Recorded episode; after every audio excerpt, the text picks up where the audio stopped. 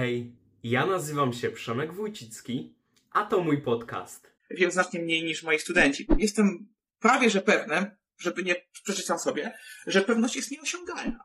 Naukowiec poszukuje odpowiedzi na wszystkie pytania, a filozof poszukuje pytań na wszystkie odpowiedzi. Definitywnie wykraczamy już poza poziom przedszkola. Starożytna szkoła sceptyków głosiła, że e, odpowiedź nie wiem jest najwygodniejsza, ponieważ daje spokój życia. Filozofia, jak każda inna dziedzina, e, nie tylko nauki, ale ogólnie dziedzina szeroko pojęta, ma swoje mody. Tak, mamy zombie w filozofii. Teraz jest było, było gdyby ludzie dookoła ciebie żywi, normalni ludzie byli botami. A może my jesteśmy zombie, może my jesteśmy botami, którym wydaje się, że mamy jakiś wpływ na to wszystko. I to robi takie puf, nie? A, natomiast e, w drugiej sytuacji twój przyjaciel wsiada do rakiety, żegnasz się z nim i tak dalej i rakieta po starcie eksploduje. Filozofia jest pasjonująca właśnie dlatego, że kiedy myślisz już, że wszystko jest tak układane w tych twoich szufladkach w tej głowie, nagle przyjeżdża palec, pek, nie ma, wszystko na nowo trzeba stawiać. Innymi słowy, już na poziomie pojęć nie ma miejsca na coś takiego jak wolna wola. Ludzie na tym poziomie myślą, że pozjadaliśmy wszelkie rozumy, wiemy już wszystko. Nie, nie wiemy mnóstwo rzeczy, nawet nie wiemy czego nie wiemy. Jesteśmy nieco rozwiniętymi małpami i tyle. Dochodzimy do problemu społeczeństwa, a jednostki. Słuchaj, przylatują ci kosmici. Nam się wydaje, że kosmici tak, zielone ludki, rączki, nóżki, wielkie oczy i najlepiej mówią po angielsku, bo tak nas film Rolanda Emerycha nauczyły, że jak kosmici lądują, to po angielsku. Każdy z nas to jest taki wariat zamknięty w swoim pokoju bez klamek i tam tłucze głową w ścianę i powtarza sobie, nie wiem, istnieją idee, istnieje klasyczna klasyczna prawda. To tak nie wygląda. Moi uczniowie nazywają mnie czasami Sokratesem w bluzie. Czy ty wierzysz, że wolna wola istnieje? Masz mnie. Celem podcastu jest dostarczenie słuchaczom wartościowych treści poprzez rozmowy z jednostkami wybitnymi. Wyciskam w nich swoich gości jak cytryny. Przed przesłuchaniem skonsultuj się z rodziną lub przyjaciółmi, gdyż skutkiem ubocznym słuchania tego podcastu jest holistyczne stanie się lepszą i bardziej świadomą wersją samego siebie. Podcast znajdziesz na wielu platformach takich jak YouTube, Spotify, Apple Podcast i wiele więcej. Miłego słuchania. Gości u mnie pan od filozofii, Jacek Jarocki. Cześć Jacek. Witaj. Cześć. Czy, czy mógłbyś się przedstawić e, w kilku słowach, kim jesteś, czym się zajmujesz, tak żeby widzowie może już poniekąd e, zgadli, jaki temat dzisiaj omówimy? Jestem pracownikiem Katedry Historii Filozofii Nowożytnej Współczesnej na Katolickim Uniwersytecie Lubelskim, gdzie pełnię funkcję asystenta, a więc prowadzę badania, y, czytam artykuły, y, sam je piszę, prowadzę zajęcia, y, a po godzinach jestem właśnie panem od filozofii, czyli popularyzuję filozofię, nagrywam filmy na YouTubie, e, no i dobrze się z tą filozofią bawię. Więc e, ogólnie rzecz biorąc jestem filozofem, jeżeli ktoś z was nigdy filozofa nie widział, bo to e, dość rzadki gatunek, no to, no to, to właśnie jestem ja, jak widać, e, no raczej nic szczególnego, prawda? Ja cię dzisiaj poproszę, żebyś poniekąd zszedł poziomem do przedszkola, no bo wiadomo, że zajmujesz się już bardzo zawiłymi kwestiami, jednak dzisiaj porozmawiamy, myślę, o tych podstawach i o tych praktycznych zastosowaniach psychologii. No więc proszę cię, żebyś zszedł na ten poziom przedszkola i, i żeby po prostu nie zarzucić nas trudnymi pojęciami. E, Obiecuję, prowadziłem jeszcze- kiedyś, jeszcze kiedyś powiem- zajęcia dla, dla siedmiu i ośmiolatków, więc mam w tym wprawę, chociaż nie traktuję oczywiście twoich widzów jako małych dzieci, ale postaram się używać jak najmniej specjalistycznego słownictwa i nie odprawiać tu czarów i guseł trudnymi słowami. Super. Jeszcze zaznajomię widzów szybko z tematyką, więc dzisiaj porozmawiamy, jak każdy już pewnie się domyśla, o filozofii, o jej praktycznych zastosowaniach. Porozmawiamy również o wolnej woli i czy, tym, czy w ogóle istnieje. Dalej poruszymy temat, który łączy się z wolną wolą, a mianowicie temat determinizmu. Następnie porozmawiamy o współczesnych filozofach i tym, czym się zajmują w tym współczesnym świecie. Więc tak wy- wygląda tematyka dzisiejszego podcastu. I ja już zadam Ci pierwsze pytanie, no bo przeczytałem opis Twojego kanału i jest w nim napisane, że filozofia to pasjonująca dziedzina, która wbrew pozorom może mieć praktyczne zastosowania. Więc co to są te praktyczne zastosowania filozofii? Jakie one są? Filozofia e, jako praktyczna dziedzina może być rozumiana dwojako. Z jednej strony może to być sztuka życia, o której często się już niestety dzisiaj zapomina. To znaczy, że filozofia jest dziedziną, która odpowiadała kiedyś, dzisiaj już rzadziej, na pytanie, jak właściwie żyć. Jeżeli weźmiecie sobie na przykład takich filozofów znanych wam z liceum, jak chociażby e, Epikur, prawda, albo stoicy, e, może ktoś gdzieś kiedyś powiedział, nawet o sceptykach na lekcji języka polskiego, to zobaczycie, że to byli filozofowie, którzy odpowiadali na pytanie, jak żyć. E, Pierre Hadot, słynny e, francuski e, filozof, napisał taką książkę Filozofia jako ćwiczenie duchowe, e, która pokazuje, że filozofia nie jest tylko teoretyczną wiedzą o tych fundamentalnych kwestiach, takich jak metafizyka czy teoria poznania, no ale także właśnie pozwala człowiekowi e, redefiniować trochę swoje życie. Do tego dochodzi jeszcze jeden aspekt, już zupełnie oddzielny, uciekający od tej filozofii jako sztuki życia, mianowicie fakt, że filozofia to nie wiedza, e, albo nie tylko wiedza, to przede wszystkim pewien określony sposób myślenia i to sposób myślenia, który on, e, który przejawia się w codziennej aktywności. To znaczy, filozof to ktoś, kto ma narzędzia logiczne, myśli krytycznie, potrafi dostrzegać problemy tam, gdzie inni są na nie ślepi ich nie dostrzegają, uważają, że wszystko jest oczywiste. Czyli jest to cały zespół pewnych umiejętności właśnie krytycznego myślenia, analizy, syntezy, który wykracza poza wiedzę akademicką. No bo oczywiście filozof powinien wiedzieć, co mówił Platon albo co tam Arystoteles twierdził na temat czterech żywiołów. Ale o wiele ważniejsze jest to, żeby być filozofem także jako y, ktoś, kto posiada określone zdolności, określone umiejętności i one bardzo przydają się w życiu. Weźmy jeden prosty przykład. E, chociażby umiejętność debaty w, e, tutaj normalnie w świecie takim nie, nie, nieakademickim. Mm, ludzie często są przyzwyczajeni do tego, że kiedy, gdzie pojawia się spór, tam musi być koniecznie racja. Po ich stronie oczywiście. To znaczy, na ogół twierdzi się, że jeżeli ja głoszę jakiś pogląd, nieważne co to jest, czy chodzi o kwestię etyczną, czy polityczną, czy jakąkolwiek inną, to ja muszę mieć rację, a wszyscy inni się mylą. Filozofia na przykład uczy tego, że nie ma czegoś takiego jak całkowita pewność że każdemu naszemu kontrargumentowi zawsze odpowiada pewien kontrargument. I teraz cała, cała rzecz polega na tym, żebyśmy my umieli prawidłowo ocenić ich siłę. Kiedy my jesteśmy w stanie odejść od wymogu stuprocentowej pewności, kiedy zdajemy sobie sprawę, że nasze stanowisko również ma problemy i nie jest mm, stanowiskiem, które da się a całkowicie i ostatecznie obronić, jesteśmy bardziej skłonni do konsensusu, do szukania kompromisu i chociażby to jest taka jedna z prostych umiejętności, która pewnie wielu z nas by się przydała. Jeżeli widzieliście moje filmy, no to wiecie, że tam zawsze staram się pokazywać dwie strony sporu i pokazywać, że obie mogą mieć rację. Dla nas to jest nie do pomyślenia, przecież ktoś musi w sporze wygrać. Dla filozofa jest oczywiste, że y, spory, które się podejmuje, toczą się od setek lat mm, brali w nie udział najmądrzejsi ludzie, jacy chodzili po tej ziemi. Mm, I te spory są nie do rozstrzygnięcia. Teraz wyobraźcie sobie, co by było, gdyby zamiast zacietrzewienia i takiego upierania się przy swoich poglądach, właśnie krzewić takie krytyczne myślenie, świadome, że trzeba mieć swoje poglądy, ale że nie są to poglądy zacementowane raz na zawsze pewne. No to jedna z umiejętności oczywiście, która, które daje filozofia. I ostatnia kwestia. Zauważmy, jak tego typu umiejętność przydaje się w demokratycznym społeczeństwie, gdzie każdy ma prawo głosu, każdy może wyrażać swoje poglądy, a my musimy jakoś z tymi poglądami żyć, tolerować je. Zauważcie, słowo tolerować nie oznacza w judosłowie akceptować czy afirmować, tylko znosić. Po prostu musimy się pogodzić z tym, że ktoś może mieć inne poglądy. O wiele lepiej jest się zgodzić na poglądy innych ludzi, kiedy zdajemy sobie sprawę, że nasze własne nie są absolutne. No to chociażby taka jedna z podstawowych umiejętności, do których prowadzi filozofia.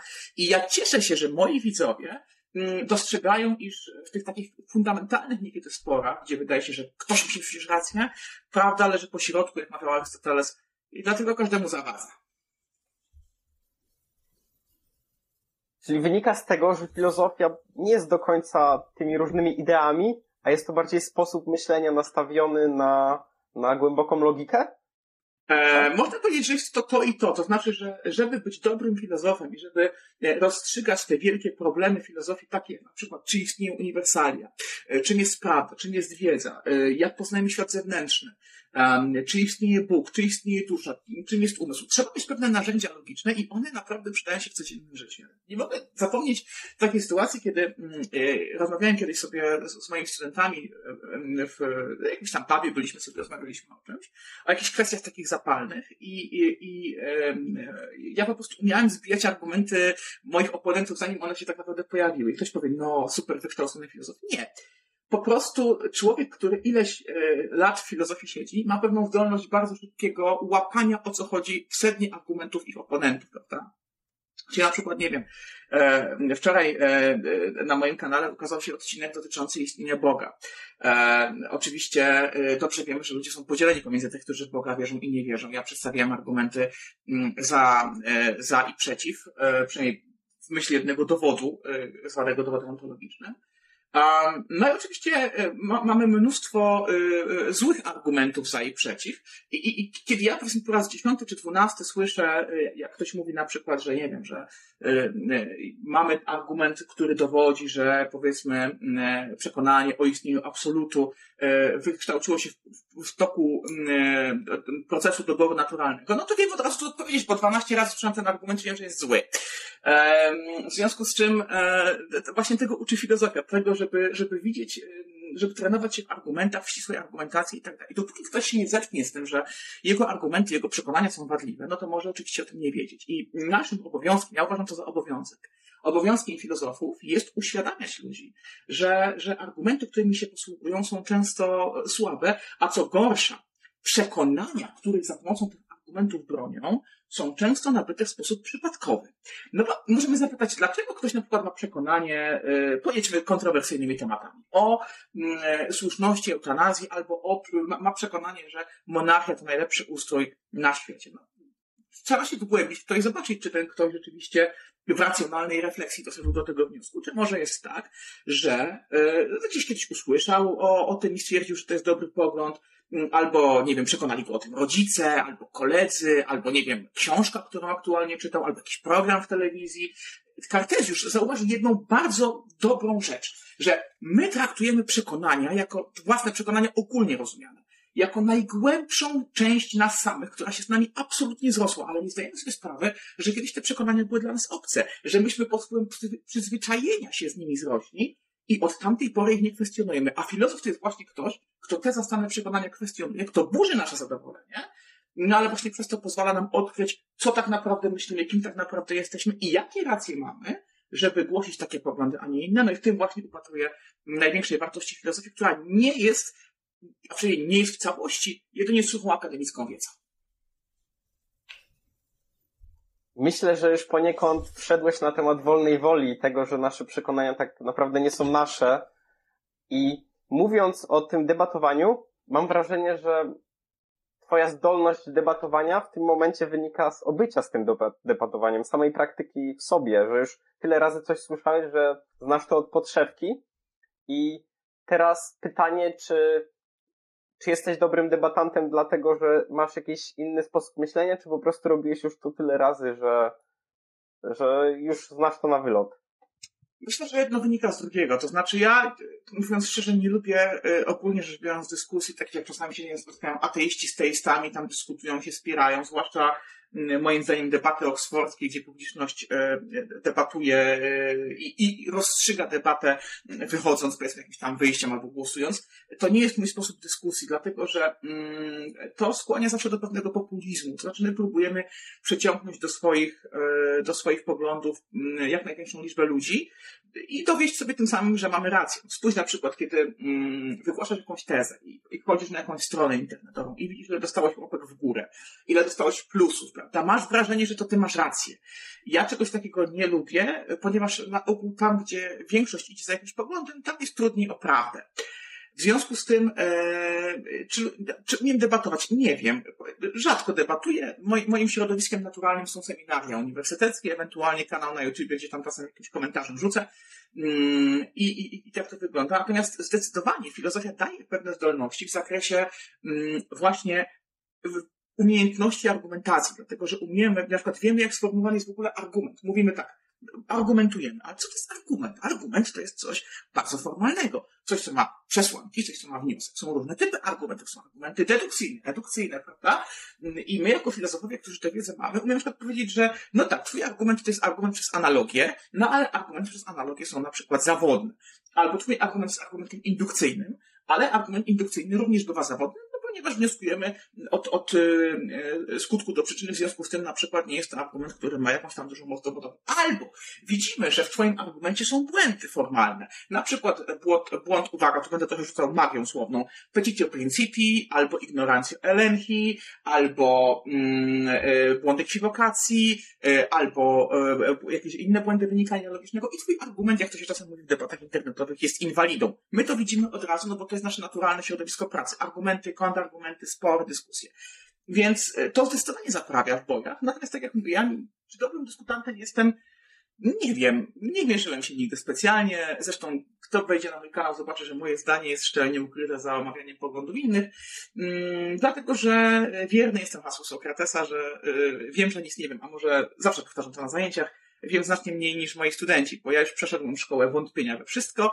E, w związku z tym e, moja wiedza jest znacznie mniejsza niż przeciętnego człowieka i do tego otwarcie się przyznaję. A jeśli masz małą wiedzę, no to trudno jest w debacie bronić swoich poglądów, bo się ich po prostu albo nie ma, albo nie jest ich pewne. Czy jak filozof e, mówi, że ma mało wiedzy, to nie umywa sobie poniekąd rąk od odpowiadania na pytania? Po prostu, Mm, czy to nie jest taka wymówka? poniekąd jest. I problem właśnie polega na tym, głównie z filozofią, że ona burzy nasze samozadowolenie, ale nie daje nic w zamian.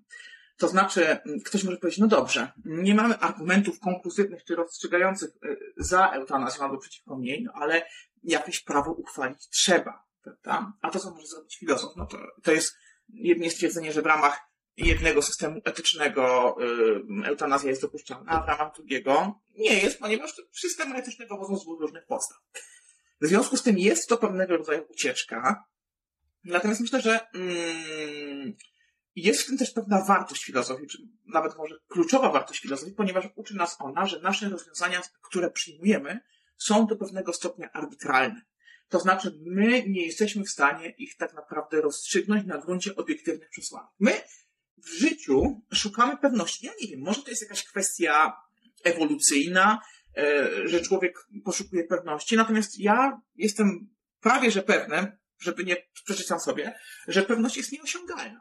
To znaczy, e, nie ma czegoś takiego jak absolutna pewność naszych przekonań i wszystko można zakwestionować.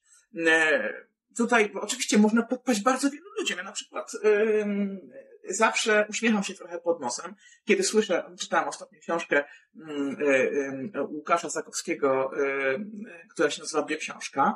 No i tam autor y, w pierwszym rozdziale dokonuje takiej pewnej analizy filozoficznej teorii ewolucji, której oczywiście broni. Ja też jestem oczywiście człowiekiem, który, y, który tę teorię ewolucji akceptuje.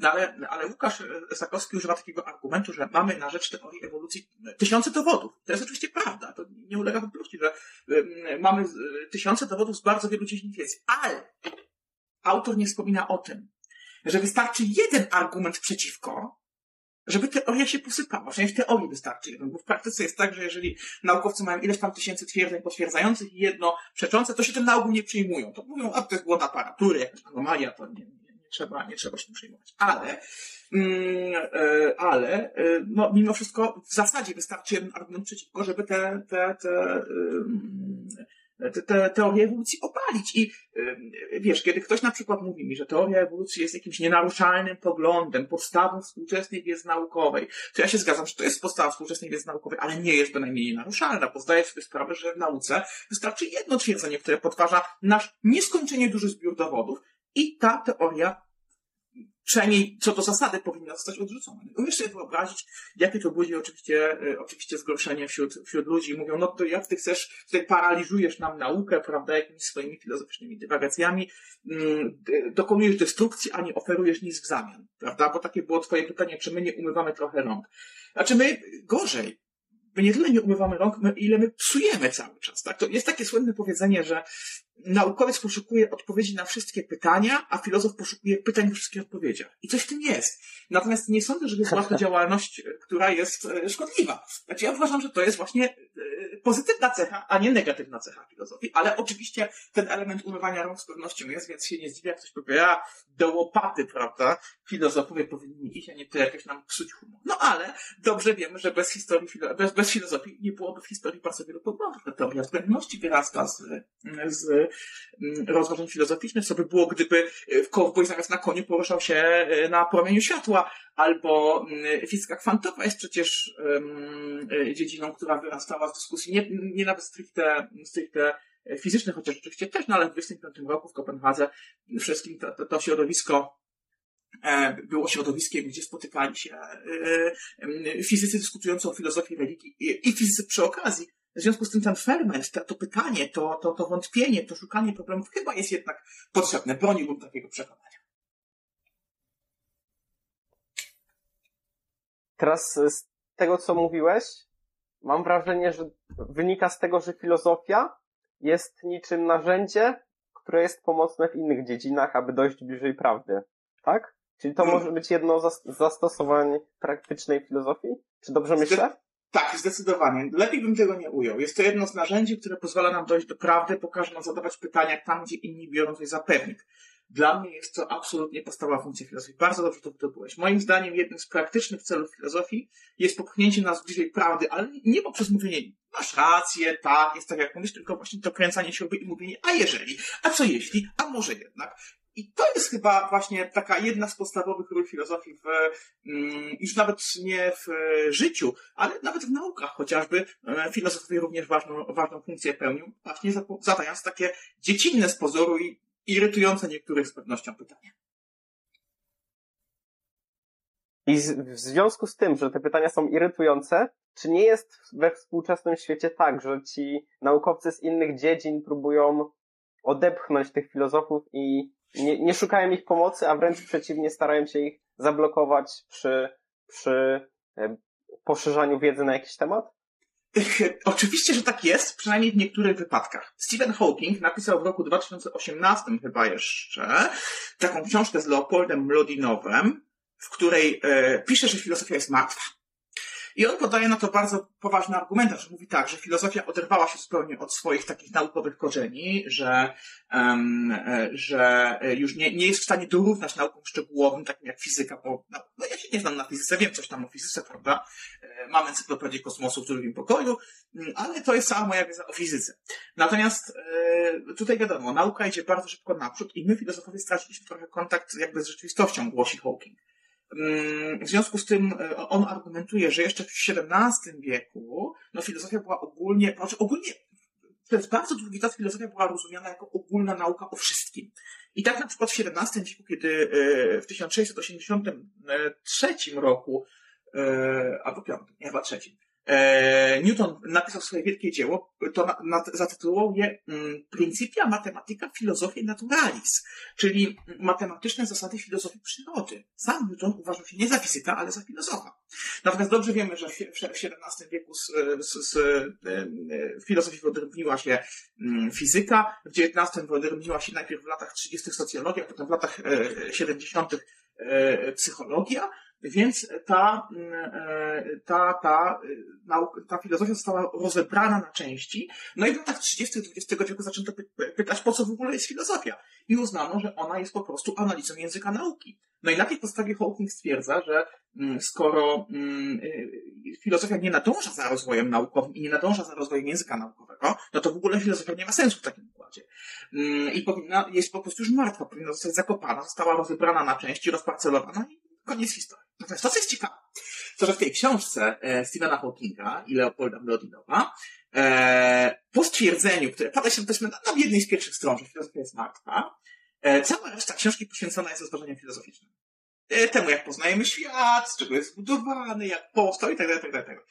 Więc trudno jest egzorcyzmować filozofię, nie popadając jednocześnie w filozofię. Mój ulubiony argument przeciwko tym, którzy mówią, że filozofia nie jest nauką, e, brzmi tak. Skąd wiesz, że filozofia nie jest nauką?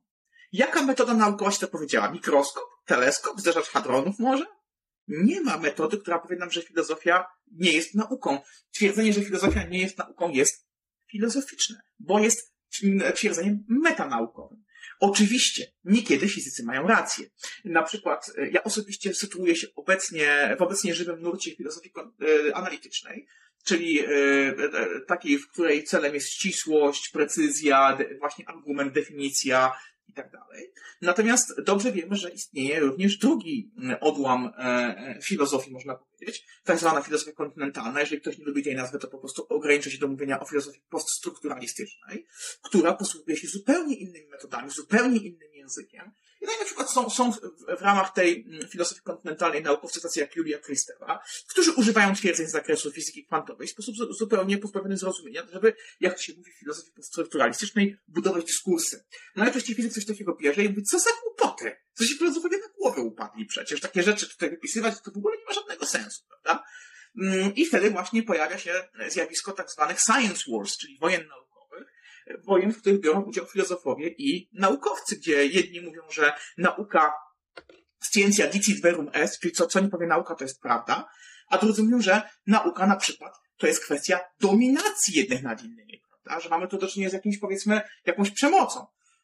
W związku z tym jest to wyraźny, wyraźny, wyraźna opozycja. No i często naukowcy, którzy krytykują filozofię, krytykują filozofię poststrukturalistyczną, podczas gdy my, jako filozofowie analityczni, bylibyśmy bardzo chętni e, być partnerami filozofów, e, naukowców. Często jesteśmy, no ale niektórzy tacy jak Hawking uważają, że jednak no, skompromitowaliśmy się i nie można się już z nami dogadać. Nie zgadzam się z tym ujęciem, no ale oczywiście, jeżeli ktoś ma takie zdanie, no to nie będę go przekonywał, że, że mam coś do powiedzenia o, o nauce. Pewnie nie mam, ale zawsze mogłem trochę sproblematyzować i może w tym też jest jakaś wartość. Ba mówiąc obrazowo, mam wrażenie, że filozofia jest taką matką innych dziedzin nauki, a te dzieci, te inne dziedziny poniekąd się zbuntowały i nie lubią swojej matki i nie chcą jej słuchać.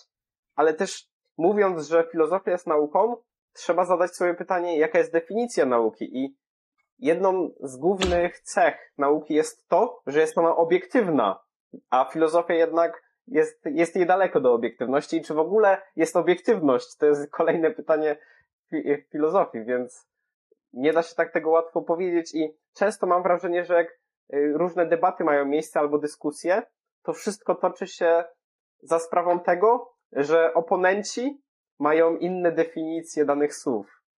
Jak ty się na to zaopatrujesz? Tak, oczywiście.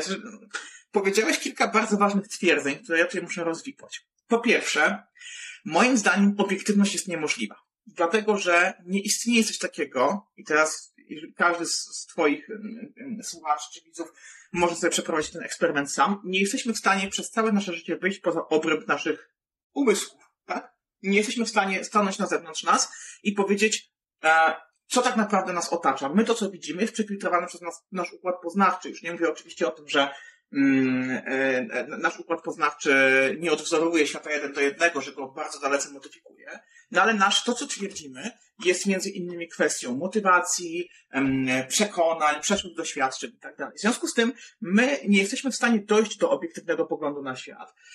Możemy jedynie dojść do poglądu, który Kazimierz Ajdukiewicz nazywa w swojej książce, mm, e, w swojej książce e, Zagadnienia i kierunki filozofii, intersubiektywną komunikowalnością i intersubiektywną weryfikowalnością. Czyli my możemy głosić twierdzenia, które możemy drugiemu zakomunikować w sposób jasny i wyraźny i głosimy twierdzenia, które mogą być sprawdzone następnie przez kogoś innego. Ale tu są dwa wielkie problemy. Jeden jest taki, no oczywiście intersubiektywna komunikowalność jak najbardziej jest w cenie. To znaczy, jeżeli mam stan mistyczny, albo jeżeli na przykład, nie wiem, zażyłem jakiś narkotyk i nie jestem w stanie opisać, co się ze mną działo. Mam, mam wrażenie, że odkryłem coś ważnego, ale nie potrafię zakomunikować tego drugiej osobie, no to możemy twierdzić, że jest tu jakieś, coś tu jest nie tak z tą nauką. Natomiast, e, natomiast jeżeli chodzi o intersubiektywną sprawdzalność, no to e, e, wiesz, przecież cały problem, jeden z największych problemów um, psychologii chociażby, czy socjologii, polega na tak zwanej niereplikowalności badań. To znaczy, że my robimy badania, przeprowadzamy badania psychologiczne czy socjologiczne, a potem nie jesteśmy w stanie powtórzyć. No to co to jest za intersubiektywna sprawdzalność, skoro my nie jesteśmy w stanie zreplikować tego badania? Mało tego. Ostatnio mówiłem to moim studentom na zajęciach w zeszłym tygodniu, a tych zajęć miałem akurat sporo. W zeszłą niedzielę miałem taki dzień wolny, postanowiłem sobie zrobić, więc żeby odpocząć, wziąłem sobie e, na warsztat zagadnienie yy, nauki i pseudonauki. No i próbowałem dociec, czym różni się nauka od pseudonauki. I może to być szokujące dla niektórych, ale doszedłem do wniosku, idąc za Larem Laudanem, znanym historykiem e, e, filozofem nauki, że e, nie ma takiego kryterium odróżnienia nauki od pseudonauki. Dlaczego? Bo kryterium, e, bo, bo definicja nauki jest zbytnie ostra, czyli definicja nauki jest zbyt szeroka, rozmyta, żeby móc powiedzieć, czym różni się ona od pseudonauki. Niektórzy powiedzą, no na przykład w nauce testujemy hipotezy, a w pseudonauce nie testujemy hipotez. No dobrze, no ale problem jest taki, jak testować na hipotezę w językoznawstwie na przykład, albo w literaturoznawstwie, prawda? E, ktoś powie, nauka przewiduje zjawiska. No to jakie zjawiska przewiduje historia? Jak, jak, jak przewidzieć zjawisko na przykład, nie wiem, mamy fakt, bitwa pod Grunwaldem wydarzyła się w roku 1410. Jest to twierdzenie naukowe, dowiedzione różnymi faktami i tak dalej. To mamy różne dowody na tego twierdzenia. Ale jak? W jaki sposób ma ono e, być testowane? Nie ma takiej możliwości. Nie ma możliwości, żeby na przykład historia przewidywała pewne przyszłe stany rzeczy. Mm, oczywiście związane jest to z tym, że, że y, mamy dwa pojęcia w języku angielskim Science and Humanities i te, te, dwie, te dwie dyscypliny są, są jakoś tam rozróżnione. Zresztą to samo mamy czasem filozofii, kiedy mówimy, że są nauki nomotetyczne i idiotetyczne. Jedne formułują e, prawa, inne są faktami o jednostkowych wydarzeniach. No ale właśnie, kiedy bierzemy polskie słowo nauka i próbujemy z niego wycisnąć treść, no to się okazuje, że jak z jednej strony mamy historię, literaturoznawstwo, a z drugiej fizykę czy chemię, no to nie ma właściwie nic, co by je łączyło, a skoro nie ma czegoś takiego, no to nie można też sformułować definicji pseudonauki. Nie oznacza to, że nie ma twierdzeń pseudonaukowych, bo takie yy, z pewnością są. Wiemy, że nie działa alchemia, wiemy, że nie działa astrologia, chociaż być może niektórzy się ze mną tutaj nie zgodzą. Natomiast yy, ja bym raczej, idąc za Laudanem, mówił o tym, że istnieje podział na yy, nauki, na twierdzenia, które są, są racjonalnie uzasadnione i takie, które nie są racjonalnie uzasadnione. A nie na nauki i pseudonauki, bo ma się takie wrażenie trochę, ja, ja, ja takie wrażenie że, że, że słowo pseudonauki bywa używane w dyskusji jako taki, taki, taki emocjonalny wyraz postawy względem jakiegoś twierdzenia. Na przykład tak jak się czasem mówi, e, a masz trochę kontrowersji będzie tutaj, lewak, albo, nie wiem, naziol, no to tak samo się mówi pseudonaukowiec. No jest to pewne taki, taki wyraz emocjonalnego nastawienia do, do, jakiegoś, do jakiegoś twierdzenia. Ale jak się zastanowić, czym miałaby się różnić pseudonauka od nauki, trzeba odpowiedzieć na pytanie, czym w ogóle jest nauka. A nagle się okazuje, że kryteriów, jednoznacznych kryteriów nauki po prostu prawdopodobnie nie ma. W związku z tym nie mamy po prostu definicji nauki. Przez to pojęcie pseudonauki też tutaj upada. Wiem, może trochę odszedłem od tematu, ale chciałem tutaj zauważyć, że yy, obiektywność nauki, taki, taki, taki mit nauki jako, jako zbawcy ludzkości yy, nie do końca nam służy. Yy, pamiętam, że kiedyś napisałem taki, znaczy ktoś do mnie napisał taki komentarz, że naukowiec nie, bo jak powiedziałem taką, taką tezę wygłosiłem, że naukowiec się cieszy, kiedy coś opala jego twierdzenie. Po czym ktoś napisał, że absolutnie naukowiec się nie cieszy, bo naukowiec chce mieć rację, chce znać prawdę. Na co ja zawsze nieodmiennie odpowiadam, że mm, no, problem w tym, że e, e, prawdę to chce mieć, e, powiedzmy, kapłan jakiejś religii, a nie naukowiec, bo naukowiec jest zawsze otwarty, żeby swoją tezę zrewidować. Tym się różni nauka od religii, jeżeli mamy jakieś, jakieś mm, jedno twierdzenie wskazać, że nauka to dogma, że, na, że religia to dogmaty, a nauka to twierdzenia, które zawsze można obalić, e, zawsze mogą okazać się inne. Kiedy o tym zapominamy i czynimy z nauki religię, no to moim zdaniem musimy się szykować na poważne problemy. A propos twoje, e, twojego wyrażenia na temat naukowców, to ja bym dodał prawdziwi naukowcy, no bo niestety prawda jest taka, że dużo naukowców w tych czasach nie jest takimi naukowcami, jak, jak powinni być teoretycznie. A jeszcze a propos badań psychologicznych, to istnieje badanie, które mówi, że 90% badań psychologicznych nie jest replikowalnych, więc w ogóle nadają się do kosza, można powiedzieć. No Jeszcze. chyba, że obniżymy, chyba, że obniżymy Jeszcze. kryteria tego, co rozumiemy przez psychologię.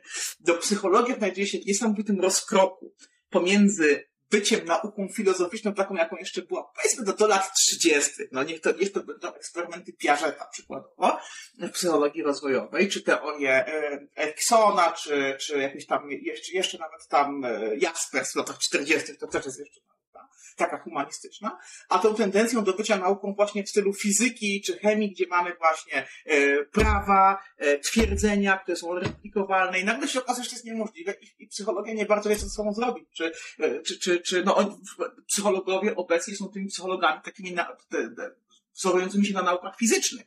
Natomiast pytanie jest takie, czy nie powinni jednak skręcić w stronę bardziej humanistyczną. Psychologia jako nauka oddzielna od filozofii, wykształciła się dopiero, często się podaje taką datę, 1879 rok, kiedy mm, e, Wilhelm Wundt założył w Lipsku pierwsze laboratorium e, psychometryczne, prawda? Więc to jest bardzo młoda nauka, która myślę szuka jeszcze swojej tożsamości. I tutaj sam zauważyłeś, że są pewne problemy z tym, że ta jej nowa tożsamość niekoniecznie pasuje do charakteru jej twierdzy. Ale nie jestem metodologii psychologii, więc się nie będę wkładał. Teraz podjąłeś bardzo ważny temat cieszę się, że, że, że zauważamy, bo psychologia bywa po prostu traktowana jako e, Bóg, święty kral nauk, a jak się jej bliżej przyjdzie, się okazuje, że daleko jej do tego miana. Tak, zgadzam się. Jeszcze mówię, że nie ma całkowitej obiektywności. Myślę, że jestem w stanie zgodzić się z tym stwierdzeniem, ale czy my potrzebujemy stuprocentową obiektywność, czy może nie istnieje takie coś jak ludzka obiektywność? Że na przykład mówiąc, e, słońce świeci, oczywiście, że obiektywnie w 100% nie da się tego potwierdzić, ale to jest obiektywność, która wystarcza ludzkości do tego, żeby uznać to za prawdę. Czy w takim razie nie jest do końca tak z obiektywnością, że istnieją różne jej stopnie? E, z pewnością tak. Z pewnością tak mogą istnieć różne stopnie obiektywności. E, natomiast ta, ta, obiektywność e, idealna, jako bycie właśnie, czasem się o to mówi o tym w, w, w filozofii jako e, a view from nowhere, widok znikąd, prawda? Taki widok pozbawiony zupełnie takiej perspektywy, jest oczywiście nieosiągalny. Każde poznanie jest poznaniem perspektywicznym. Max Planck, fizyk, słynny, stała Plancka, długość Plancka i tak dalej, mówi o tym, że istnieją tylko dwa źródła naszej wiedzy. To, co myśmy sami zaobserwowali swoimi zmysłami i to, co powiedzieli nam inni. I teraz oczywiście to, co powiedzieli nam inni, od razu już jest wykluczone z kategorii obiektywności, no bo to, co powiedzieli nam inni, nie jest obiektywnie weryfikowalne, prawda? Na przykład ty nie wiesz, czy Kolumb odkrył Amerykę w roku 1492. Poszedłeś na lekcję historii i pani powiedziała, no, e, słuchaj, musisz tutaj pamiętać o tym, że e, Kolumb odkrył Amerykę w tym i w tym roku, a w tym, i w tym roku działo się coś innego, rewolucja francuska i tak dalej. Okej. Okay. Skąd to wiemy? No bo tak nam powiedziano, my tego nie wiemy. Zauważ, że na przykład takiej obiektywnej pewności poszukują pła- pła- zwolennicy płaskiej ziemi. Oni mówią, jak nie zobaczę na własne oczy płaskiej ziemi, to nie uwierzę, że jest okrągła. Prawda? I teraz oczywiście oni mówią tak, są dwa rodzaje wiedzy. Te, to, te, którą widzę zmysłowo, swoimi oczami, słyszę uszami, i wiedzę, wiedzę, którą przekazują mi inni. I teraz ja kwestionuję to, co przekazują mi inni, bo chcę sam zobaczyć, jak jest. E, no niestety, problem jest taki, że yy, znaczy, no, trudno jest zobaczyć Ziemię z kosmosu, że trudno, żeby każdy płaskoziemca wykupił sobie lot na, na, na orbitę i zobaczył, że Ziemia rzeczywiście, rzeczywiście jest kulą. No i to jest właśnie podstawa tej yy, teorii, że Ziemia jest płaska. Yy, ale właśnie to, to drugie źródło, te nasze zmysły, one też są subiektywne. O tym chociażby pisał, pisał już Immanuel Kant, taką świetną książkę, a Donalda Hoffmana, albo przechwaliłem, mogę być na drugiej półce, chyba na drugiej półce. E, Donalda Hoffmana, tak, widzę już, pomarańczowa. E, to jest książka e, The Case Against Reality, czyli mm, argument, argumenty może przeciwko istnieniu świata rzeczywistego. I tam Donald Hoffman dowodzi, że na przykład teoria ewolucji wyposażyła nas w określony sposób, w jaki postrzegamy świat. Nasze władze poznawcze nie są obiektywne. Nasze poznanie świata zakorzenia się w zdolnościach, które były przydatne do przeżycia naszych przodków. W związku z tym na przykład to, co teraz widzimy, słyszymy i tak dalej, nie jest odbiciem obiektywnego świata, tylko jest e, jakby e, wypływa z, ze świata, być może, no zakładamy, że tak jest, ale jest przetworzony przez nasz, nasz, nasz, strukturę naszego intelektu czy naszego umysłu, ponieważ tak zostaliśmy zaprogramowani w procesie doboru naturalnego. Donald Hoffman uważa, że jest to wielkie odkrycie. Ja osobiście uważam, że to jest dokładnie to, co powiedział Immanuel Kant w XVIII wieku, że mm, nie jesteśmy w stanie poznać obiektywnie rzeczywistości, bo wszystko, co do nas trafia, jest już ujmowane w pewne kategorie. Na przykład, nie wiem, patrzę teraz na tablicę na korkową na swojej ścianie i widzę, że ona wyróżnia się od ściany, inny kolor. Ale skąd wiem, że ona się wyróżnia? Gdybym tu postawił sześciomiesięczne dziecko, powiedzmy, no to ono widziałoby tylko wielki zespół barwnych plam. Nie umiałoby niczego odróżnić jak odróżniamy y, rzeczy od siebie, bo nabyliśmy pewnych, prawdopodobnie, pewnych pojęć, które pozwalają nam wyodrębnić pewne rzeczy ze świata. Nasz sposób kategoryzacji rzeczy w świecie jest oczywiście zależny od naszych potrzeb. Widzimy świat, jak nam, jak nam to jest wygodnie. Jeżeli na przykład, nie wiem, nie znasz się na samolotach, no to uznasz, że samolot to jest jedna rzecz, prawda? No to cały się podrywa do góry, cały ląduje. Koniec historii. Natomiast jeżeli jesteś mechanikiem, to oczywiście, że samolot nie jest dla ciebie jedną rzeczą, tylko składa się, nie wiem, z kilkunastu tysięcy różnych rzeczy, prawda? Więc e, to, jak ty widzisz daną rzecz, zależy od tego, jakie masz względem niej oczekiwania. Jako e, pasażer samolotu, sa, samolot jest dla ciebie jedną rzeczą. Jako mechanik samolot składa się dla ciebie z ogromnej liczby rzeczy. Prawda? Jako człowiek, który idzie do biblioteki, powiedzmy, biblioteka jest dla ciebie jedną rzeczą. Dla bibliotekarza to jest ogromny zbiór kilkudziesięciu tysięcy czy kilkuset tysięcy książek. W związku z tym e, nasze poznanie, czy nasza odpowiedź na pewne podstawowe pytanie. Z ilu rzeczy składa się ten oto długopis? Czy, czy ten długopis jest jedną rzeczą? Zależy od tego, jakie przypisujemy mu funkcje, prawda? To są dwie rzeczy, to jest jedna, czy jeszcze wkładnie, czy osobna, może zatyczka na końcu. To zależy od naszych potrzeb.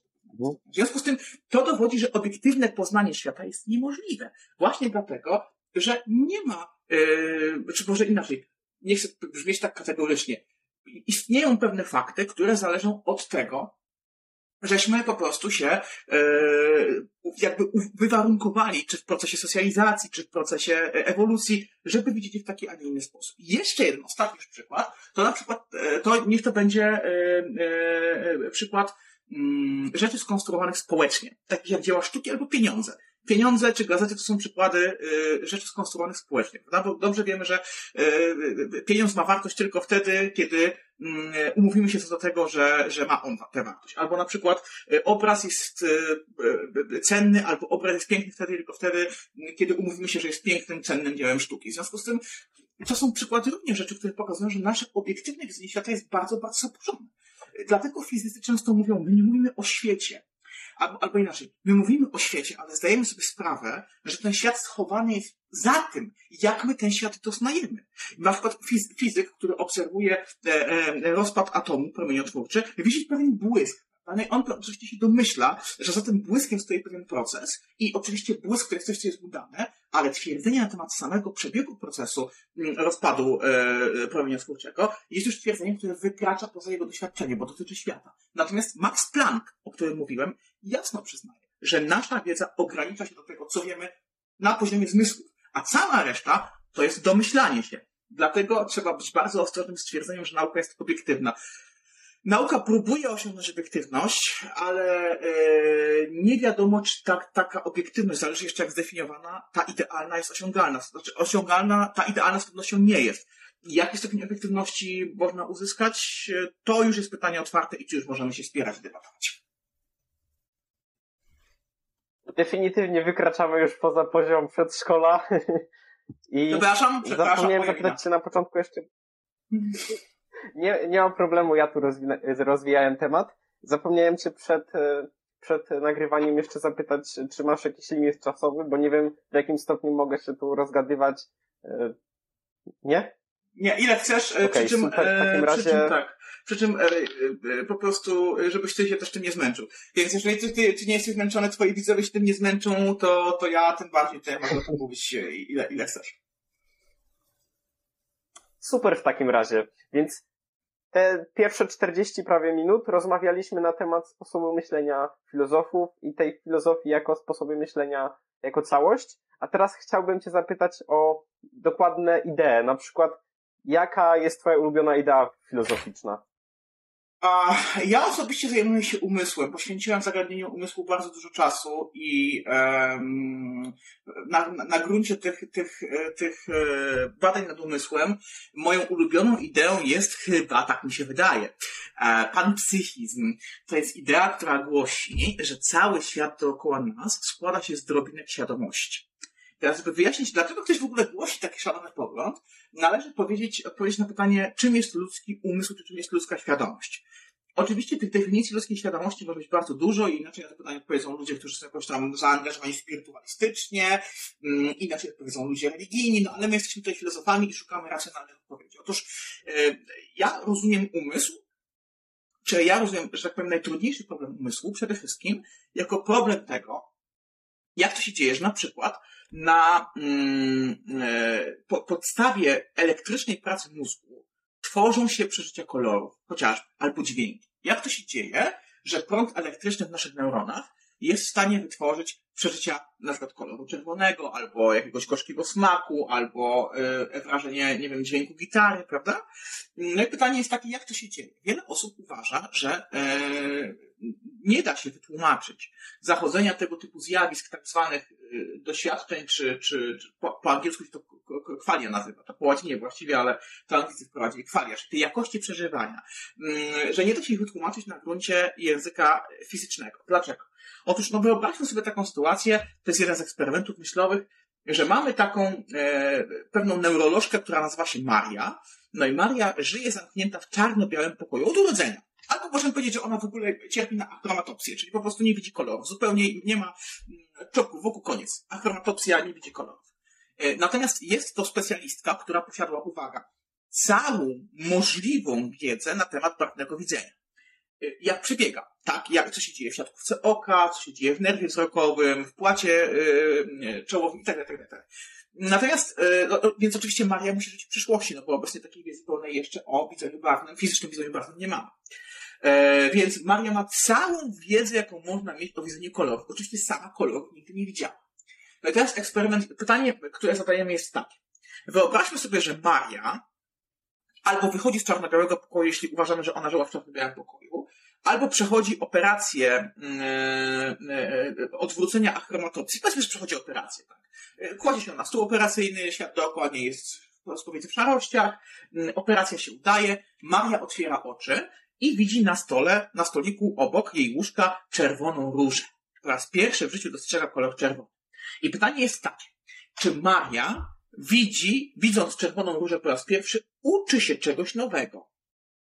No jak myślisz, uczy się czy się nie uczy? Widząc pierwszy raz czerwoną różę na własne oczy. Się, że definitywnie uczy się czegoś nowego, bo już wcześniej mówiliśmy o tych dwóch sposobach poznania i pierwszy raz uczy się czegoś własnymi zmysłami, więc definitywnie uczy się czegoś nowego. No właśnie, ale zauważ, założyliśmy wcześniej, że ona ma absolutnie, całkowicie pełną wiedzę o procesach fizycznych zachodzących podczas prawnego widzenia. A to oznacza, że całkowita wiedza fizyczna na temat prawnego widzenia, czy w ogóle mózgu człowieka, nie daje nam wiedzy na temat tego, jak to jest widzieć kolor czerwony. A to oznacza, że fizyczna teoria barwnego widzenia jest niepełna. Fizyka na zawsze pozostanie niepełna, jeżeli masz rację. W związku z tym, rozwiązanie jest takie, że musimy znaleźć jakieś inne miejsce, gdzie te nasze przeżycia, bo to możemy odnieść też do, do dźwięku, kogoś, kto jest niesłyszący, do kogoś, kto jest sparaliżowany i tak dalej. Wszystkie nasze zmysły możemy w ten sposób jeżeli tak jest, to oznacza to, że musimy znaleźć jakieś inne miejsce na nasze przeżycia niż świat fizyczny. Oznacza to, że na podstawie, że, że sama wiedza o mózgu nie da nam wiedzy o naszych przeżyciach, właśnie tych doznaniach koloru czerwonego czy dźwięku tak dalej. Co to oznacza? No musimy jakoś pokazać, że te, te, gdzie istnieją te, te, te, te, doświadczenia, te własności. Tak? Przecież cała nauka nowożytna zasadza się na tym, i to jest, tak jest od Galileusza, że cały świat można wyrazić liczbowo, prawda? Na przykład, nie wiem, kolory wyrażamy jako długość e, i częstotliwość pewnej fali elektromagnetycznej. Tak samo dźwięki wyrażamy jako, jako długość i częstotliwość pewnej fali, prawda? E, więc e, założenie jest takie, że wszystko można wyrazić liczbowo, a czy nagle okazuje, że mamy doświadczenia, których nie da wyrazić. Gdzie, gdzie one są? No i psychiści to są ludzie, na przykład tutaj David Chalmers, zobaczcie się o tym opowiada, to jeszcze miałem książkę Filipa Goffa, ale chyba już ją dałam jako rozdawka do, mm, do nagród na kanale. Nie mógł nikomu. A filozofi twierdzą, że ta, te, te, te drobinki świadomości, ta właśnie te, te kolory i tak dalej, takie drobinki niefizycznej świadomości muszą być rozsiane w świecie. Tak? I na przykład te drobinki świadomości tworzą mój złożony mózg, prawda? One mają odpowiednią strukturę, te drobinki świadomości, tworzą mój, mój złożony mózg, który jest w stanie odbierać inne y, y, drobinki świadomości ze świata. To jest właśnie panpsychizm. Prawda? Czyli pogląd, że wszystko dookoła mnie ma pewne własności psychiczne, a dokładnie ma pewne własności fenomenalne, czyli właśnie jest tymi kwaliami, jest tymi, tymi przeżyciami. Tak? Współczesna fizyka, wielu współczesnych naukowców uważa, że jest to pogląd absolutnie głupi, skandaliczny, e, że to jest jakaś magia tutaj totalnie e, rozgrywana na ich oczach i że to trzeba to zaorać najlepiej ten pogląd. Natomiast ja żywię do niego pewną sympatię, dlatego jest odważny, jest trochę bezczelny, idzie trochę pod prąd, a przede wszystkim wyjaśnia jedną z zagadek, właśnie kluczowych zagadek ludzkiego umysłu, czyli jak to jest, jak wytłumaczyć fakt, że nasze przeżycia są, mają pewną jakościową treść, że, że istnieje coś takiego jak, jak to jest być mną, jak to jest widzieć żółty, jak to jest no, czuć smak gorzki, prawda? Więc pan psychizm to tłumaczy, dlatego z, z tym takim trochę buntownikiem, trochę bezczelnym, trochę idącym pod prąd podejściem sympatyzuję, bo jest właśnie odważny. Przez lata go wyśmiewano. W ostatnich 15 latach jest to pogląd, czy tam 20, jest to pogląd, który zdecydowanie przybiera na sile. No i jestem bardzo ciekaw w kierunku, w jakim się on rozwinie.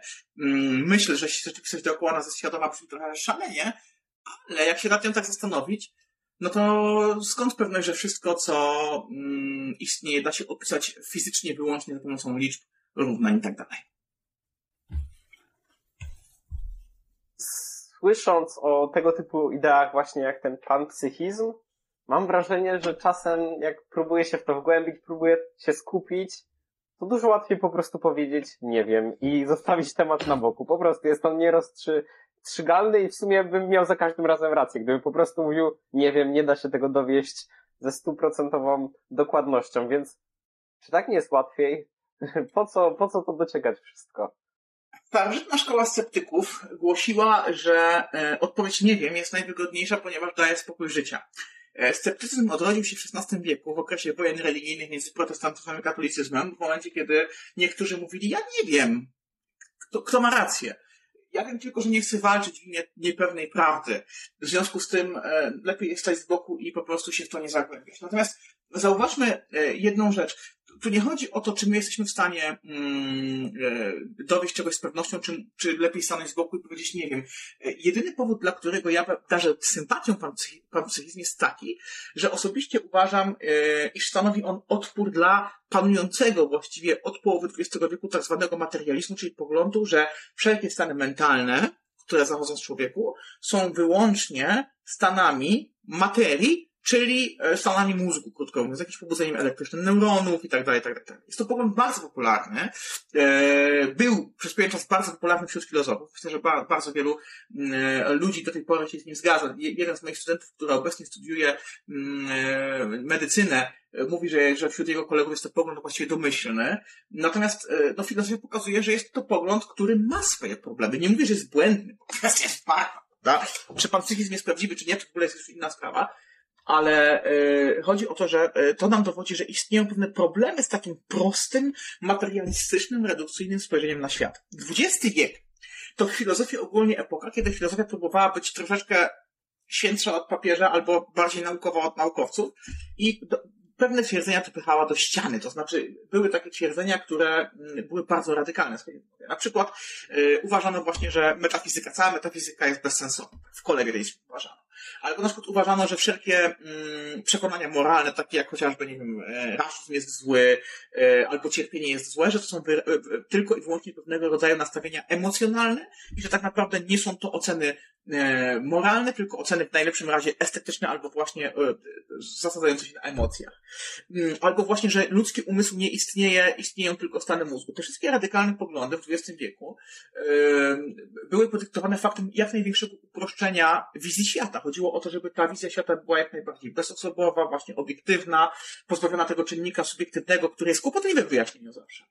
Mm, natomiast e, okazało się, że ta mamy coraz więcej argumentów, że ta upraszczająca wizja świata jest nieprawdziwa. Fizyka, yy, znaczy inaczej, filozofia yy, pozbawiona metafizyki okazało się, że jest właściwie wewnętrznie sprzeczna.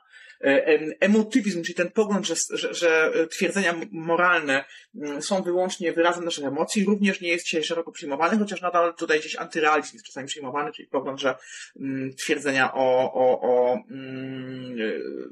tym, czy że coś jest dobre albo złe, nie są ani prawdziwe, ani fałszywe. Tylko po prostu są wyrazem właśnie pewnych preferencji osobistych na przykład. E, no i teraz mamy jeszcze ten, ten, ten panpsychizm, który dowodzi, że ten, ten materializm był zbyt pospieszny. I moim zdaniem, nawet jeżeli nie dojdziemy do tego, jak jest naprawdę, albo jeżeli przed nami jest nadal długa droga, bo może tu naukowcy coś wykombinują, jak to rozwiązać, e, to nadal warto, warto gonić tego króliczka właśnie chociażby po to, żeby wyzwolić się z mocy tego upraszczającego, symplifikującego myślenia. To znaczy, my naprawdę chcemy, żeby nasz obraz świata był w miarę pełny, w miarę wiarygodny, e, a w tym wszelkie uproszczenia nie pomagają. Chociażby w tym upatruję wartości takich kontrowersyjnych stanowisk, że one podkładają nogę mm, takim ulubieńcom, bo wiesz, filozofia, jak każda inna dziedzina, nie tylko nauki, ale ogólnie dziedzina szeroko pojęta, ma swoje mody. No i na przykład taki pan psychizm był zdecydowanie niemodny, teraz jego popularność znacznie rośnie, co świadczy o tym, że prostu warto było go bronić, prawda? W związku z tym, nawet jeżeli e, chciałbyś powiedzieć nie wiem, bo nie wiem jak jest naprawdę, to mimo wszystko pewne praktyczne mm, korzyści z e, filozoficznych dociekań z pewnością są. W związku z tym e, można sobie mówić pod nosem nie wiem, no ale czasem jednak warto wyjść na przykład i powiedzieć, że a ja uważam, że jest inaczej, zobaczyć co się stanie. Kto wie, może coś się w tej zastałej, skostniałej filozofii E, bazującej na modach i powszechnie podzielanych przekonaniach zmieni. Rozumiem, dałeś bardzo wyczerpującą odpowiedź. I wcześniej opisywałeś ten eksperyment myślowy z dziewczynką, która tam nie widzi kolorów. I myślę, że te eksperymenty myślowe znacznie pomagają zrozumieć pewne idee, znacznie, znacznie pomagają wejść głębiej właśnie w zrozumieniu i co więcej, pełnią pewną funkcję rozrywkową. Więc w takim razie, czy mógłbyś teraz e, podzielić się swoim ulubionym eksperymentem myślowym? E, pewnie, czemu nie? E, będzie to eksperyment z tej książki, Chalmers, David Chalmers, Świadomy Umysł, o który, mhm. ja napisałem o tym eksperymencie cały licencjat. Jest to eksperyment z możliwości istnienia zombie. Tak, mamy zombie w filozofii.